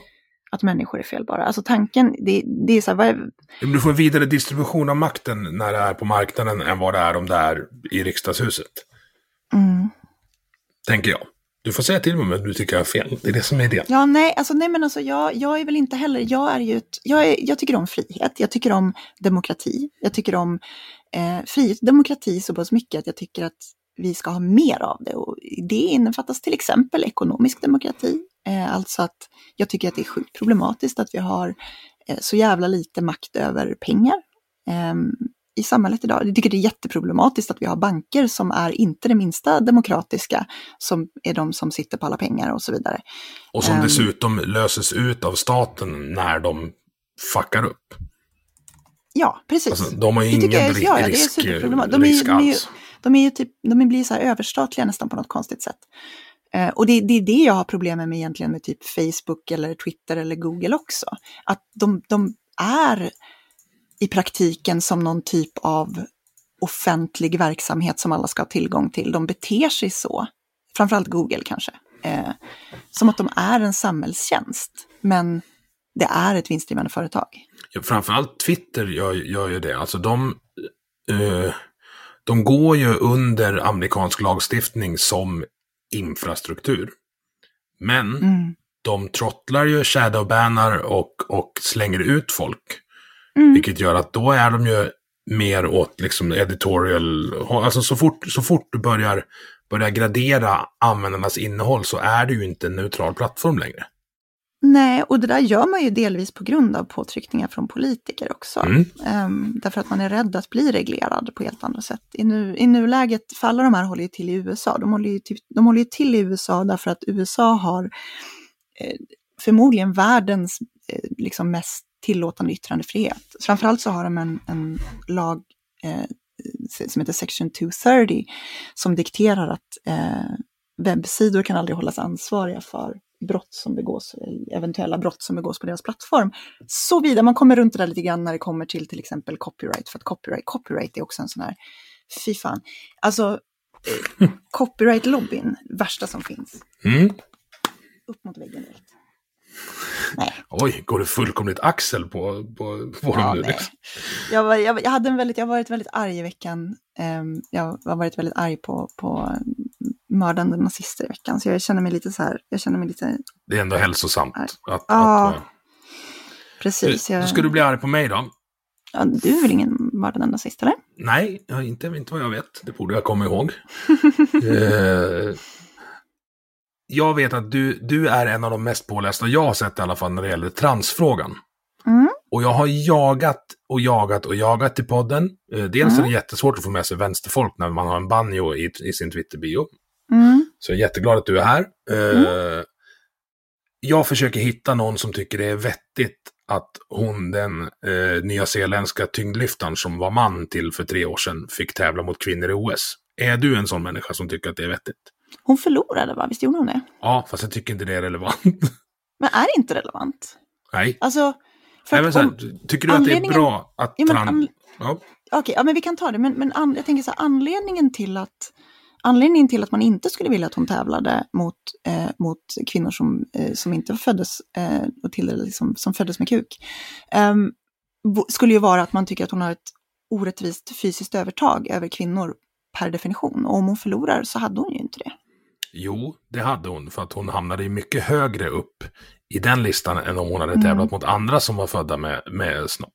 Att det var en Mm. medioker manlig tyngdlyftare som, som Ja, okej, jag köper tilläggs. det. Ja. Alltså om de, om de bästa manliga tyngdlyftarna skulle byta kön, eller Mm. hockeyspelare eller fotbollsspelare, då skulle vi ju radera ut den kvinnliga idrotten. Ja, alltså jag tror grejen med hela den här frågan för mig är att jag ser inte riktigt varför det här ska vara en... Alltså det här är ju bevisligen någonting som, jag, ty jag tycker absolut inte att det är ett bra system.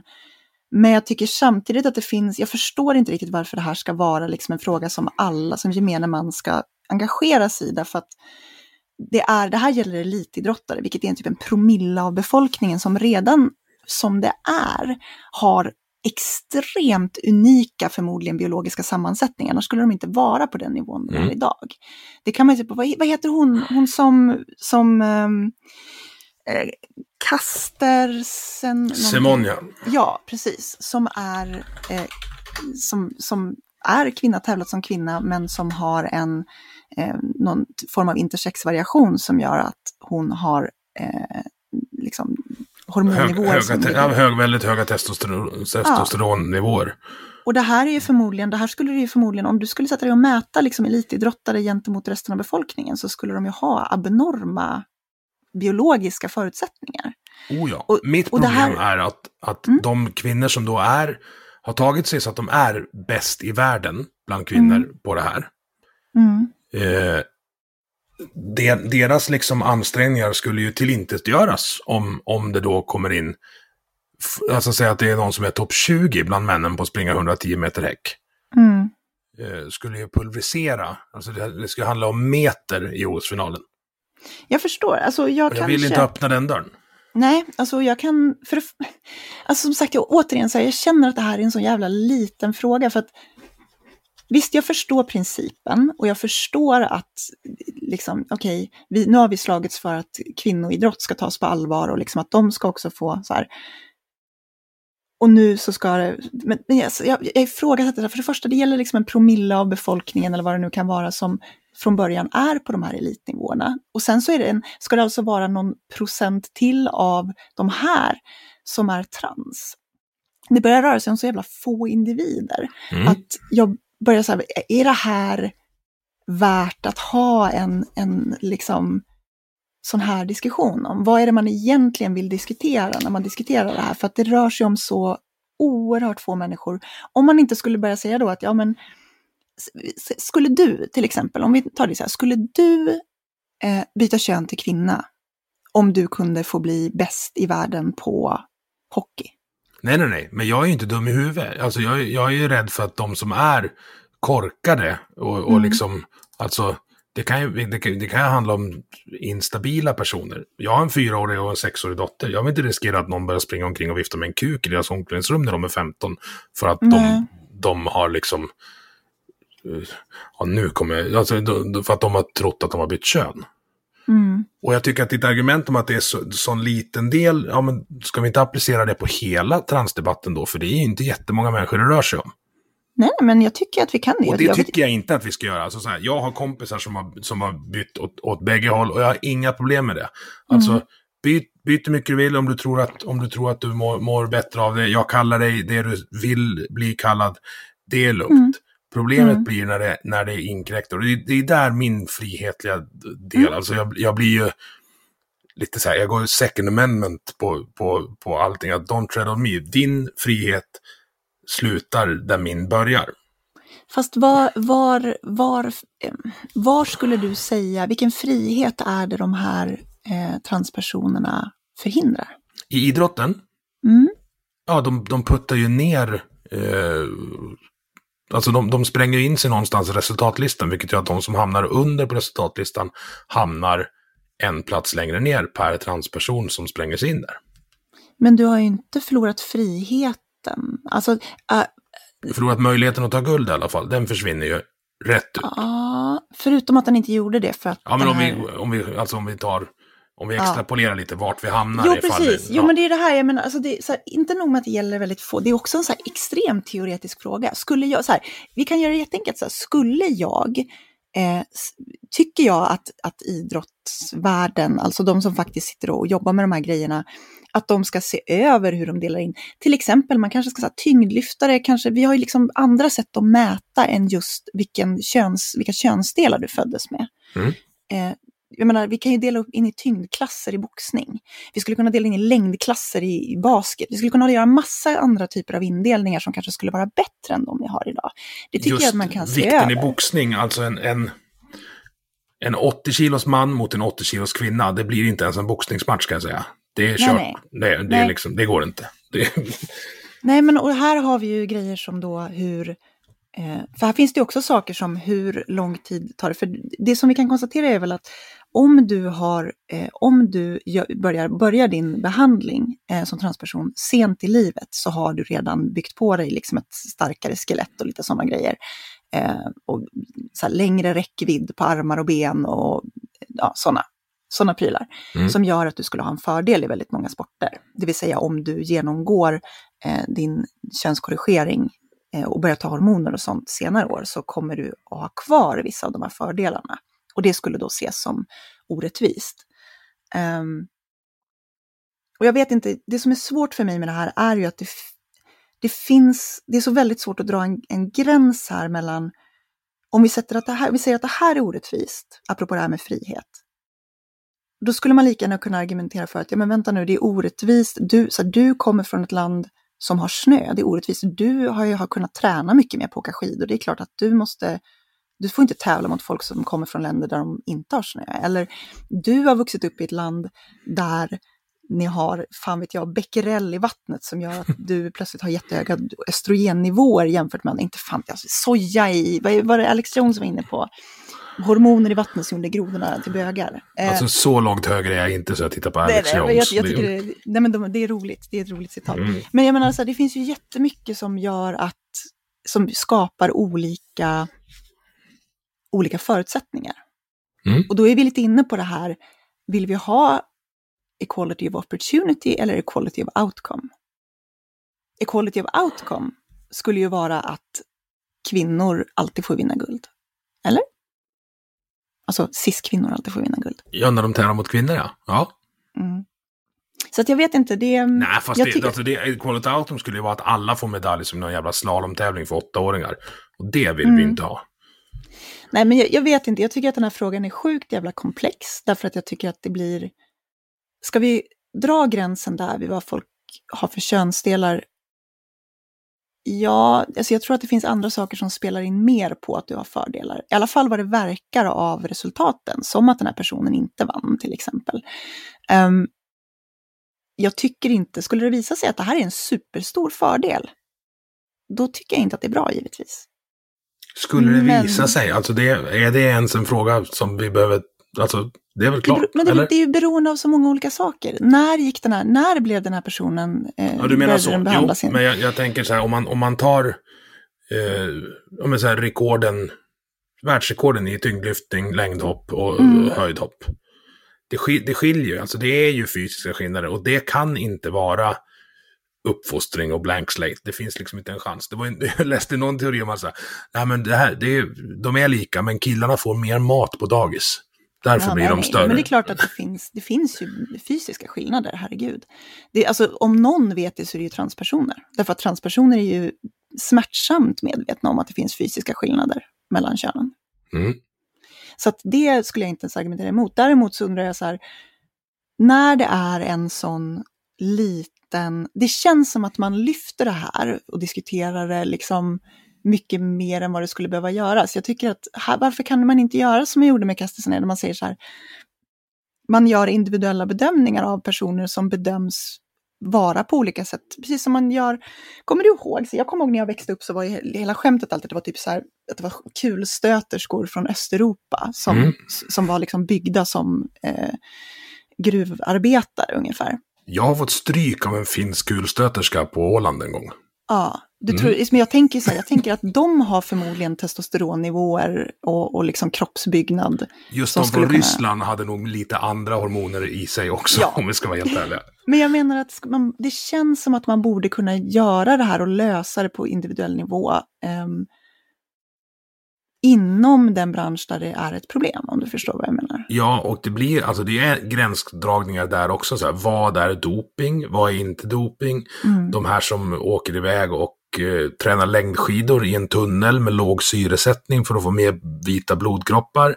Det är ju, alltså Mhm. det är kantboll. eh, Eller men- men om- Pistorius var väl en Ja. sån.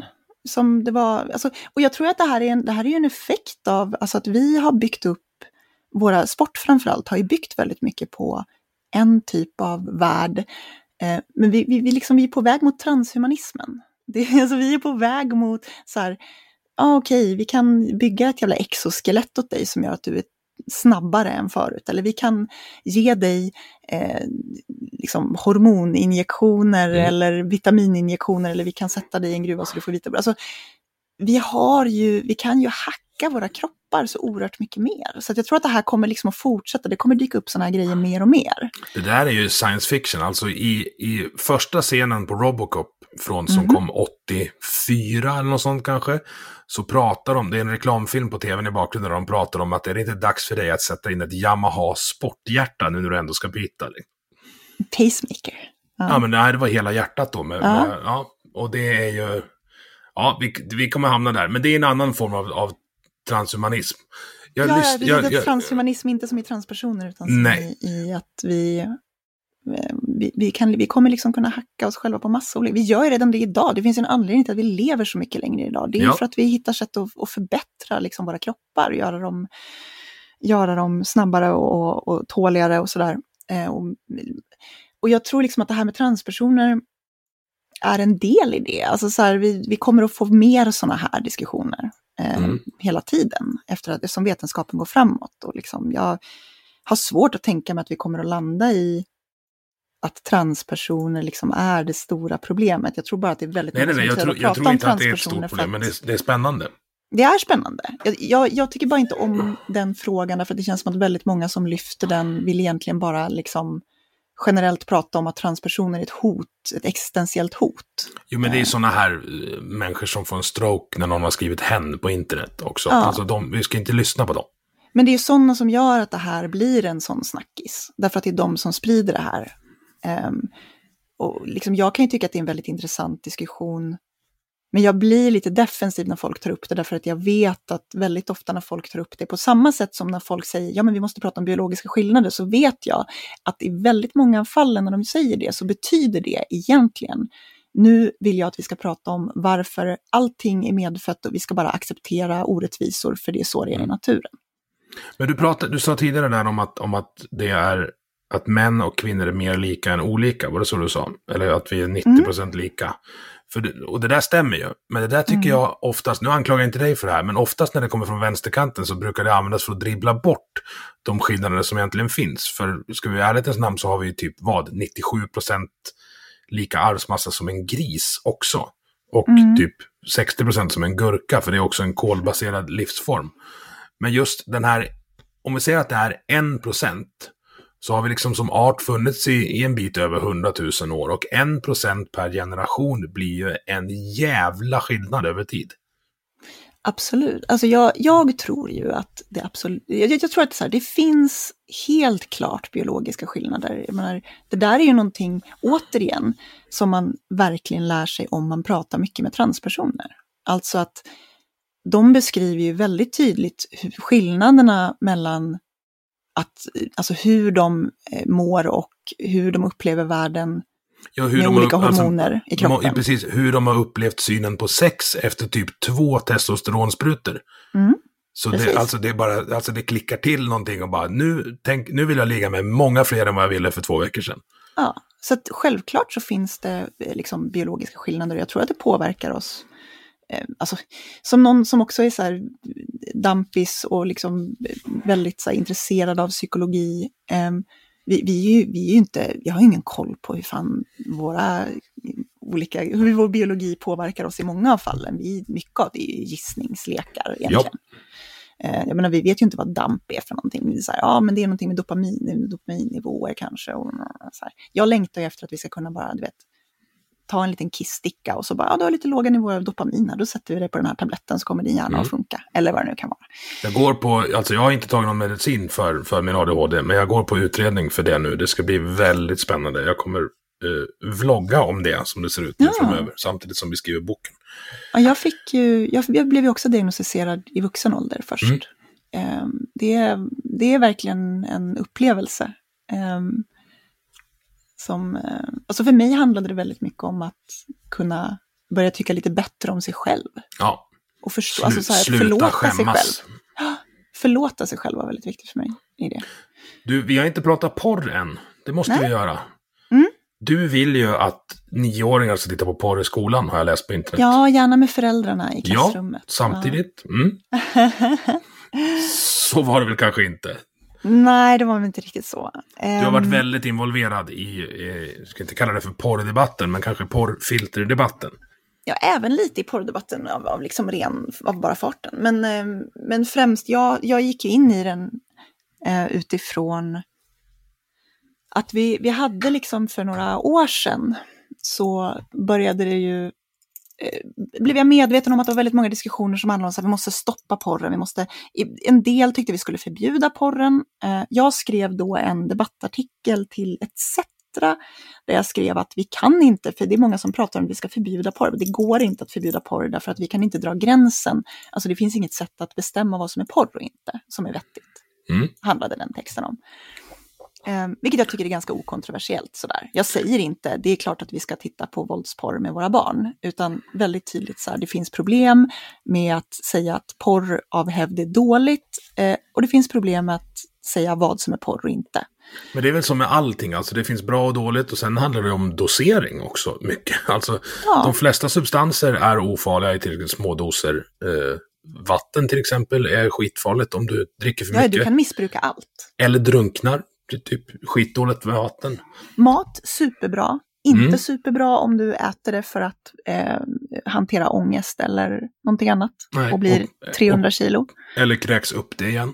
Det är Precis. Liksom, ja. Men alltså du kan missbruka exakt vad som helst. Ja. Um, det, det, du kan missbruka sociala medier, du kan missbruka datorspel, du kan missbruka eh, relationer, du kan, alltså så. även porr givetvis. Mm. Men um, det skrev jag var på jag var då aktiv i eh, en organisation som granskade Sverigedemokraterna som hette Inte rasistmän, som inte längre finns. Eh, men en av grejerna som jag gjorde där var att vi samlade in pengar till vi, vi, gjorde så här, vi sa att om Jimmy Åkesson vill debattera oss så kommer vi att skänka, jag kommer inte ihåg vilken summa det var vi sa, men om Jimmy Åkesson vill ta en debatt med oss om, om sitt parti och varför vi kallar dem rasister. Eh, det här, vi ska inte gå in i det kaninhålet, det finns mycket där, men, men ni får bara acceptera, dina lyssnare får bara acceptera att eh, jag tycker att Sverigedemokraterna är ett rasistiskt parti. Eh, vilket inte betyder att alla som röstar på dem är rasister eller att ens alla politiker nödvändigtvis av hävd måste vara rasister. Men eh, vi sa, om Jimmie Åkesson vill, vill debattera oss så kommer vi att skänka så här mycket pengar till kvinnojourer. Och det var för att under den här perioden så var Sverigedemokraterna ute väldigt mycket och sa vi måste ta hand om de stackars kvinnorna som utsätts för invandrarmän och så vidare. Men han eh, tog aldrig upp oss på det såklart. Um, men vi bestämde oss ändå för att skänka pengar till kvinnojourer. Eftersom vi hade gått ut och liksom använt dem lite grann som, eh, vad ska man säga, bete på det sättet så kände vi att då måste vi ändå skänka lite pengar till dem.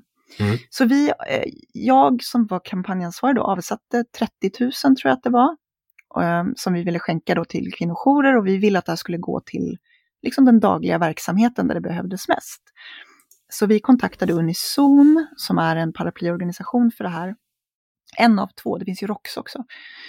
Um, och sa, hej, vi vill ge er 30 000 kronor. Um, som ni, för vi vet inte vilken kvinnojour som behöver det här mest. Så, men det vet kanske ni. Um, Unison sa först ja, men sen så säger de att nej, vi kan inte göra det därför att Myra har värderingar som går emot det vi står för. Jag tror att citatet var typ Myra går emot en av våra värderingar, vilket är att eh, hon tycker att kvinnor ska få misshandlas och kallas hora och fitta, typ i porr eller något sånt där. Det var jättegrovt i alla fall. Um, det, var, det var väldigt konstigt för mig, kan jag säga. Ja. Uh, för att jag ville bara ge bort lite pengar till utsatta kvinnor. Um, och då så sa hon, jag har, fan jag har, jag har nog citatet här. Men tycker du det? Eller vad? ja, så här var citatet. Jag ville att barn och unga ska få oreglerad tillgång till bilder på kvinnor som förnedras och utsätts för till exempel att spottas på och kallas hora och fitta. Återigen där, att jag vill att barn ska ha oreglerad tillgång på det här. Mm. Vilket jag ju aldrig har sagt överhuvudtaget. Um, men uh, absolut. Nej, jag tycker att, så här tycker jag. Um, porr är för luddigt som begrepp för att vi ska kunna lagstifta runt det utan att det blir en oerhört slippery slope. Två, porr är inte olagligt och bör inte heller vara olagligt. Um, därför att så här, för det första finns det olika typer av porr. All porr är ju inte två filmade människor, två eller flera, som har sex med varandra. Det finns ju ritad porr, det finns eh, skriven porr, det finns animerad porr, det finns så mycket som helst. Um, men tre, vi kan inte liksom börja vi kan inte börja på, på nationell väg eh, reglera den typen av innehåll. Därför att det är inte olagligt. Eh, det här blir liksom en typ av morallagstiftning mm. som är som jag är jävligt obekväm med. Jag är jävligt obekväm med att begränsa eh, liksom begränsa internet på det sättet, eller tillgången till fri information på det sättet. Jo, begränsa folk. Alltså om någon tycker om att bli kallad det du sa. Ja. Vem ska, ska någon lagstiftare då berätta att nej, men det, det får du inte, det är det fel på. Det Precis, går, nej. där gjorde man ju i Storbritannien till exempel. Så förbjöd Jaha. man ju vissa typer av porr. Um, som man då såg som, som extra våldsam eller omoralisk så att säga. Um, och um, där ingick det bland annat det som blev väldigt kontroversiellt när man gjorde det här var ju att eftersom man ville ta bort och man ville förbjuda bland annat olika typer av, eh, det där godtyckliga, här har vi en väldigt sån godtycklig, man vill ju förbjuda då till exempel golden showers och skatt, alltså kiss och bajsporr. Um, så vissa typer av kroppsvätskor är okej, okay, andra typer av kroppsvätskor är inte okej, okay, men det var också så att då var man också tvungen att förbjuda squirting, uh, alltså kvinnlig ejakulation. Um, det som kallas en... fontänorgasm på svenska. Ex ja. Exakt, tack. Eh, och eh, det gör man ju därför att det går ju inte att... Och, här, ganska ofta i porr så, så, är det ju kiss liksom eller någonting annat. Så att det blir ganska väldigt konstigt. ofta? Är det det? Ja, det, ja det, det, är lite, det, är mycket, det är mycket i porren som är hittepå. Men, ja, men så här, porr är ju det är science fiction med nakna människor. Ja, Och jag menar, exakt. och det som, i det du säger nu, det pratades ju bara om, om kvinnor som blir utsatta. Är det Mm. okej att, att bajsa på en karl då, eller? Ja, det, det här är också ett problem såklart, därför att ofta så pratar man ju allt, alltså det är väldigt lätt att göra det. Man, man tar väldigt gärna upp barn också. Det, här- det här just att jag vill att barn och unga ska få ordet. Jag hade, jag hade inte nämnt barn och unga. Alltså så här, jag, Nu ser jag bara framför hon som skriker på, på Hanif och uh, han Sverigedemokraten i debatt ah. Det, det handlar om barn. Ja men det är... Liksom, och så har du jag bara, hon "Gud, memen sluta från Simpsons. barn. Liksom. Ja. Sluta dra in barn, jag vill inte prata om barn och porr. Ni är sjuka i huvudet liksom. Jag tänker inte på barn och porr i samma mening. Men det här Men, är någon eh, slags cancel-försök från dem då, att ogiltigförklara dig, eller hur? Ja, som lyckades ganska bra under en period. Alltså så här, det, det, det, det var ju, alltså det här var ju någonting som man väldigt mycket gjorde och gjorde nu senast, typ Rox gjorde samma sak för ett par veckor sedan. Alltså publicerade en artikel där, där man säger det samma sak, att eh, Var det då Elsa Dunkels vart slängd under bussen också? Japp. Eh, Man, man namnger en massa, lustigt nog då, kvinnor och feminister eh, och säger de här vill att, de förespråkar att barn, eller att barn ska titta på porr tillsammans med sina föräldrar. Och man ska få runka, i, man ska få titta på porr i klassrummet. Man ska få runka i klassrummet. Vilket är helt bisarrt, det är ingen som säger det här. Ehm, men det är Men den här vad, nivån vad är man lägger deras sig på. endgame då? Liksom? Alltså vad... väldigt ofta så är man ju obekväm med, med viss rätta, liksom den, den kvinnosyn som reproducerar sig mycket av porren. Alltså det är ju ofta väldigt... Man kan väl säga att så här, porr är lite beroende på vad du tittar på givetvis. Det här är ju väldigt mycket, det finns ju som, som jag sagt väldigt mycket olika sorters porr. Men tittar du på mycket porr som liksom mainstream-porr så är den ju ganska den är ganska rå, kan man väl säga. Eh, och den har ofta inslag av att kvinnor är liksom passiva, män är aktiva, ehm, den kan vara hårdhänt och så vidare. Och jag tror att väldigt många tycker att det där är obehagligt. Speciellt kanske om man kommer ifrån, alltså om man har utsatts för sexuellt våld själv. Mm. Så, så tror jag att om man då ser en, en, en kvinna man identifierar sig med i porr få en örfil, så, så, så triggar det igång liksom minnen av sin, ens egna övergrepp. Det är inte så konstigt för mig ehm, att det blir så. Um, liksom jag, jag har varit i, i relationer där, där jag har blivit, alltså, in, inte så mycket fysiskt, men, men mentalt ehm, alltså utsatt för olika typer av manipulation och sådana grejer. Och jag kan bli väldigt illa till mods när jag när, när de klockorna, varningsklockorna börjar ringa liksom med någon. Att jag märker att någon försöker göra det mot mig. Och det Eh, där, är inte, alltså det, där, det där är applicerbart på andra också. Sen vi fick barn, jag kan ju inte kolla på filmer där, där barn far illa. Det går inte. Nej. Alltså jag får stänga av. Det är Nej. eh, så. Nej, men för det är Eh. också det där, då har man oaderat folk, eh, Ja. eller en grupp av människor. Ja. Och, jag, jag, och liksom sätter sig själva i, i de, de skorna. Så att jag förstår den, alltså att man blir obekväm med det. Jag förstår att man, man kan vara jävligt obekväm med de, eh, den människosyn som visas i porr. Så. Ehm, men där någonstans, och, och kritisk till också branschen, herregud. Alltså så här kritisk till hur folk utnyttjas, kritisk till eh, hur man går över folks gränser och sådär. Eh, men det är för mig, för mig är det en fråga om att ge arbetare rättigheter eh, och, och medel att slå, och slå tillbaka och ge dem makt över sin arbetssituation. Liksom. Den går ju att passa in där.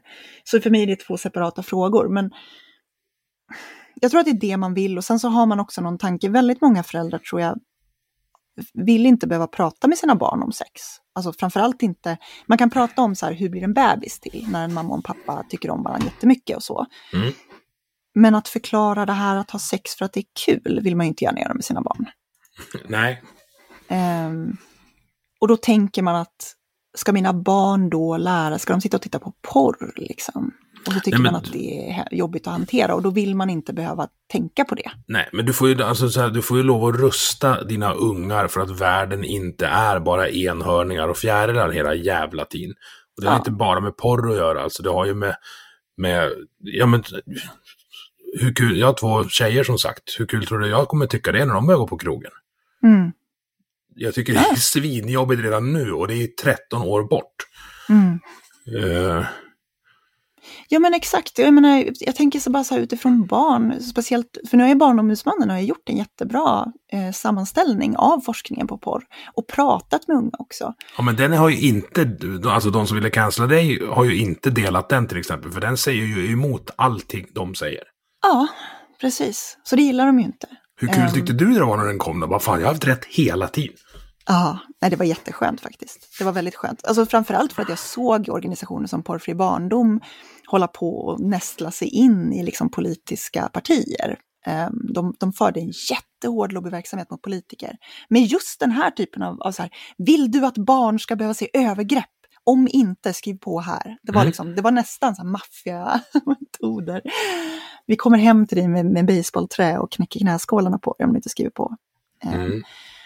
så att jag var väldigt orolig där, därför att det kändes som att politiker köpte det där och svalde det med hull och hår. Och det var väldigt mycket så här, väldigt många kvinnoförbund framför allt.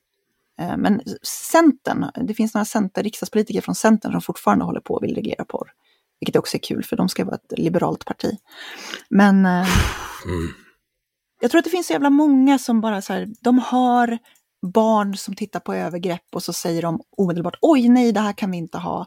Det finns ju en anledning till att så många liksom använder just barn och övergrepp som en rekryteringsmetod. Qanon till exempel gjorde det där.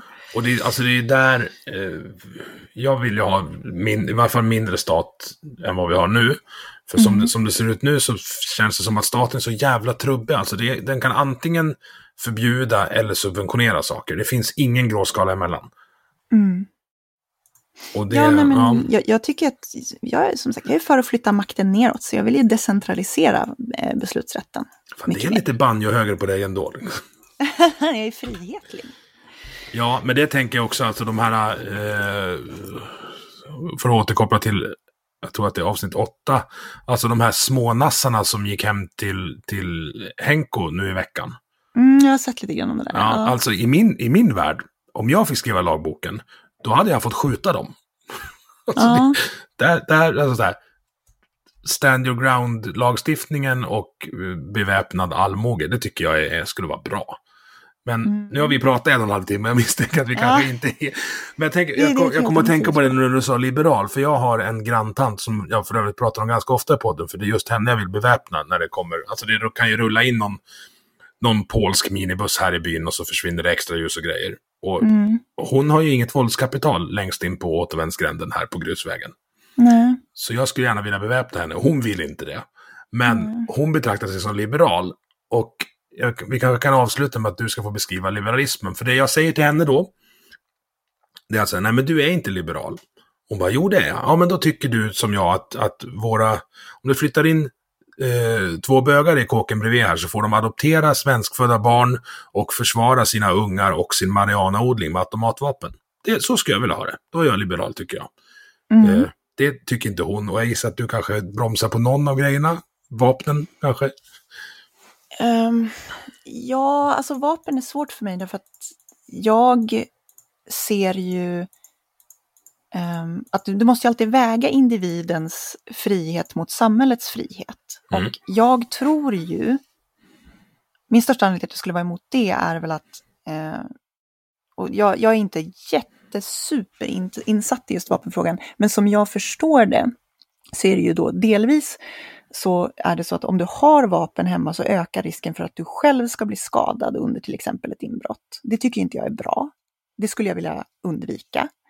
Ehm, Det beror lite på hur mycket den ökar också. För alltså här, här där jag bor så Mm. finns det ju vapen i varenda hus. ja, precis. Eh, Men vi har ju en helt annan vapenkultur. Alltså det är det här, det blir jättekonstigt för att den, den, när, man, när man pratar om att man vill ha liksom mer liberal vapenlagstiftning eller man vill ha det mer som liksom i USA, att du ska få skjuta folk som går in på din gård och sådär, så, så tittar man ju liksom på USA och USA har Ja. en helt annan vapenkultur än vad vi har i Sverige. Ehm, Ja, deras, det grundar sig i att de är liksom en rebellstat som fick lov att kasta tvungen. ut engelsmännen. Liksom.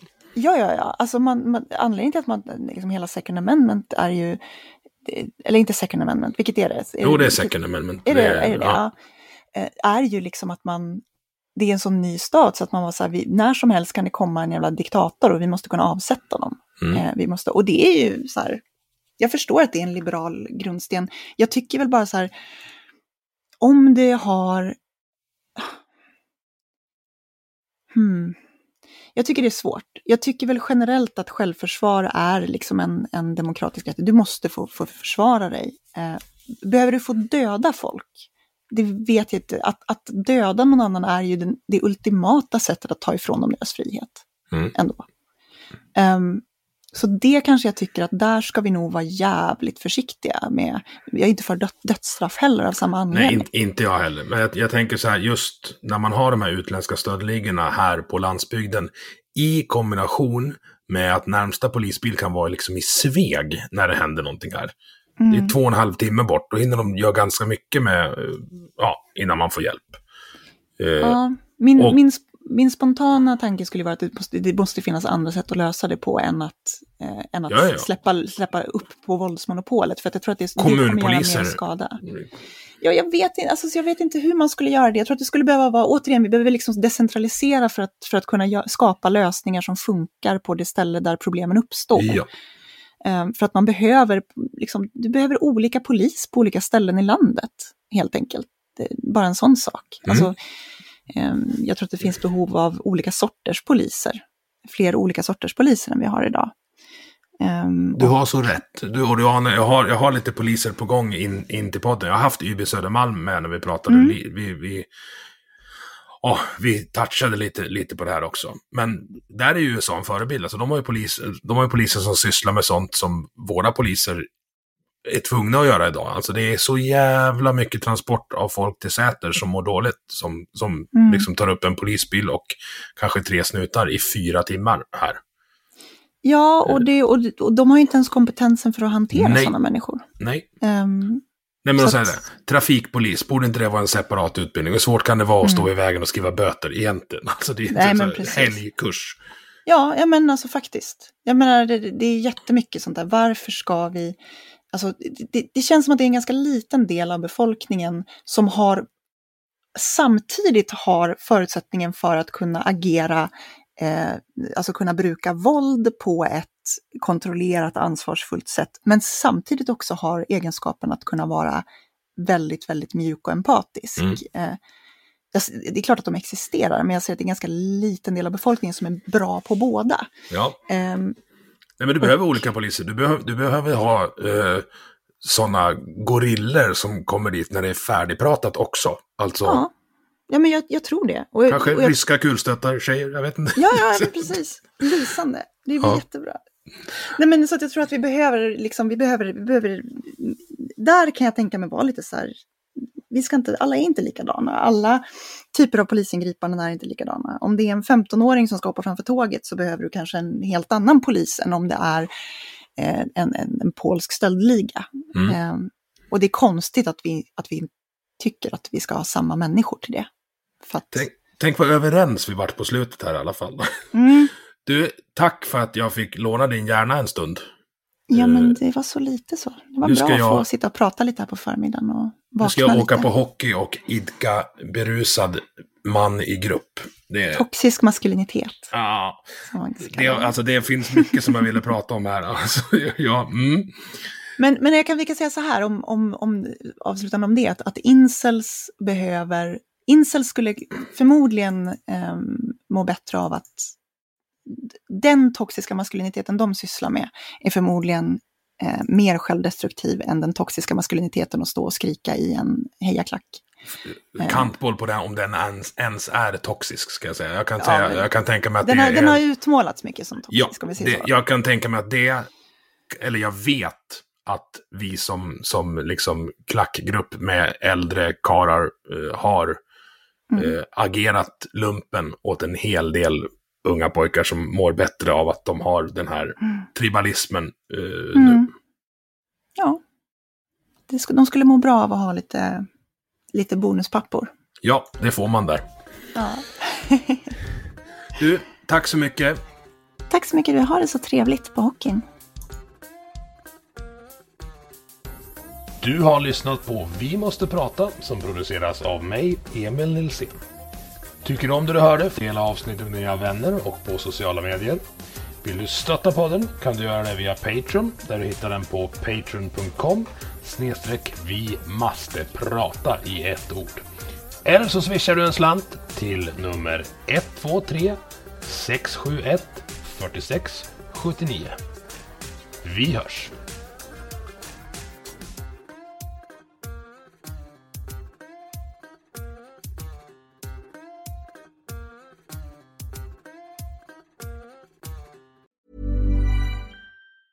Planning for your next trip? Elevate your travel style with Quince. Quince has all the jet setting essentials you'll want for your next getaway, like European linen, premium luggage options, buttery soft Italian leather bags, and so much more. And is all priced at 50 to 80% less than similar brands. Plus, Quince only works with factories that use safe and ethical manufacturing practices.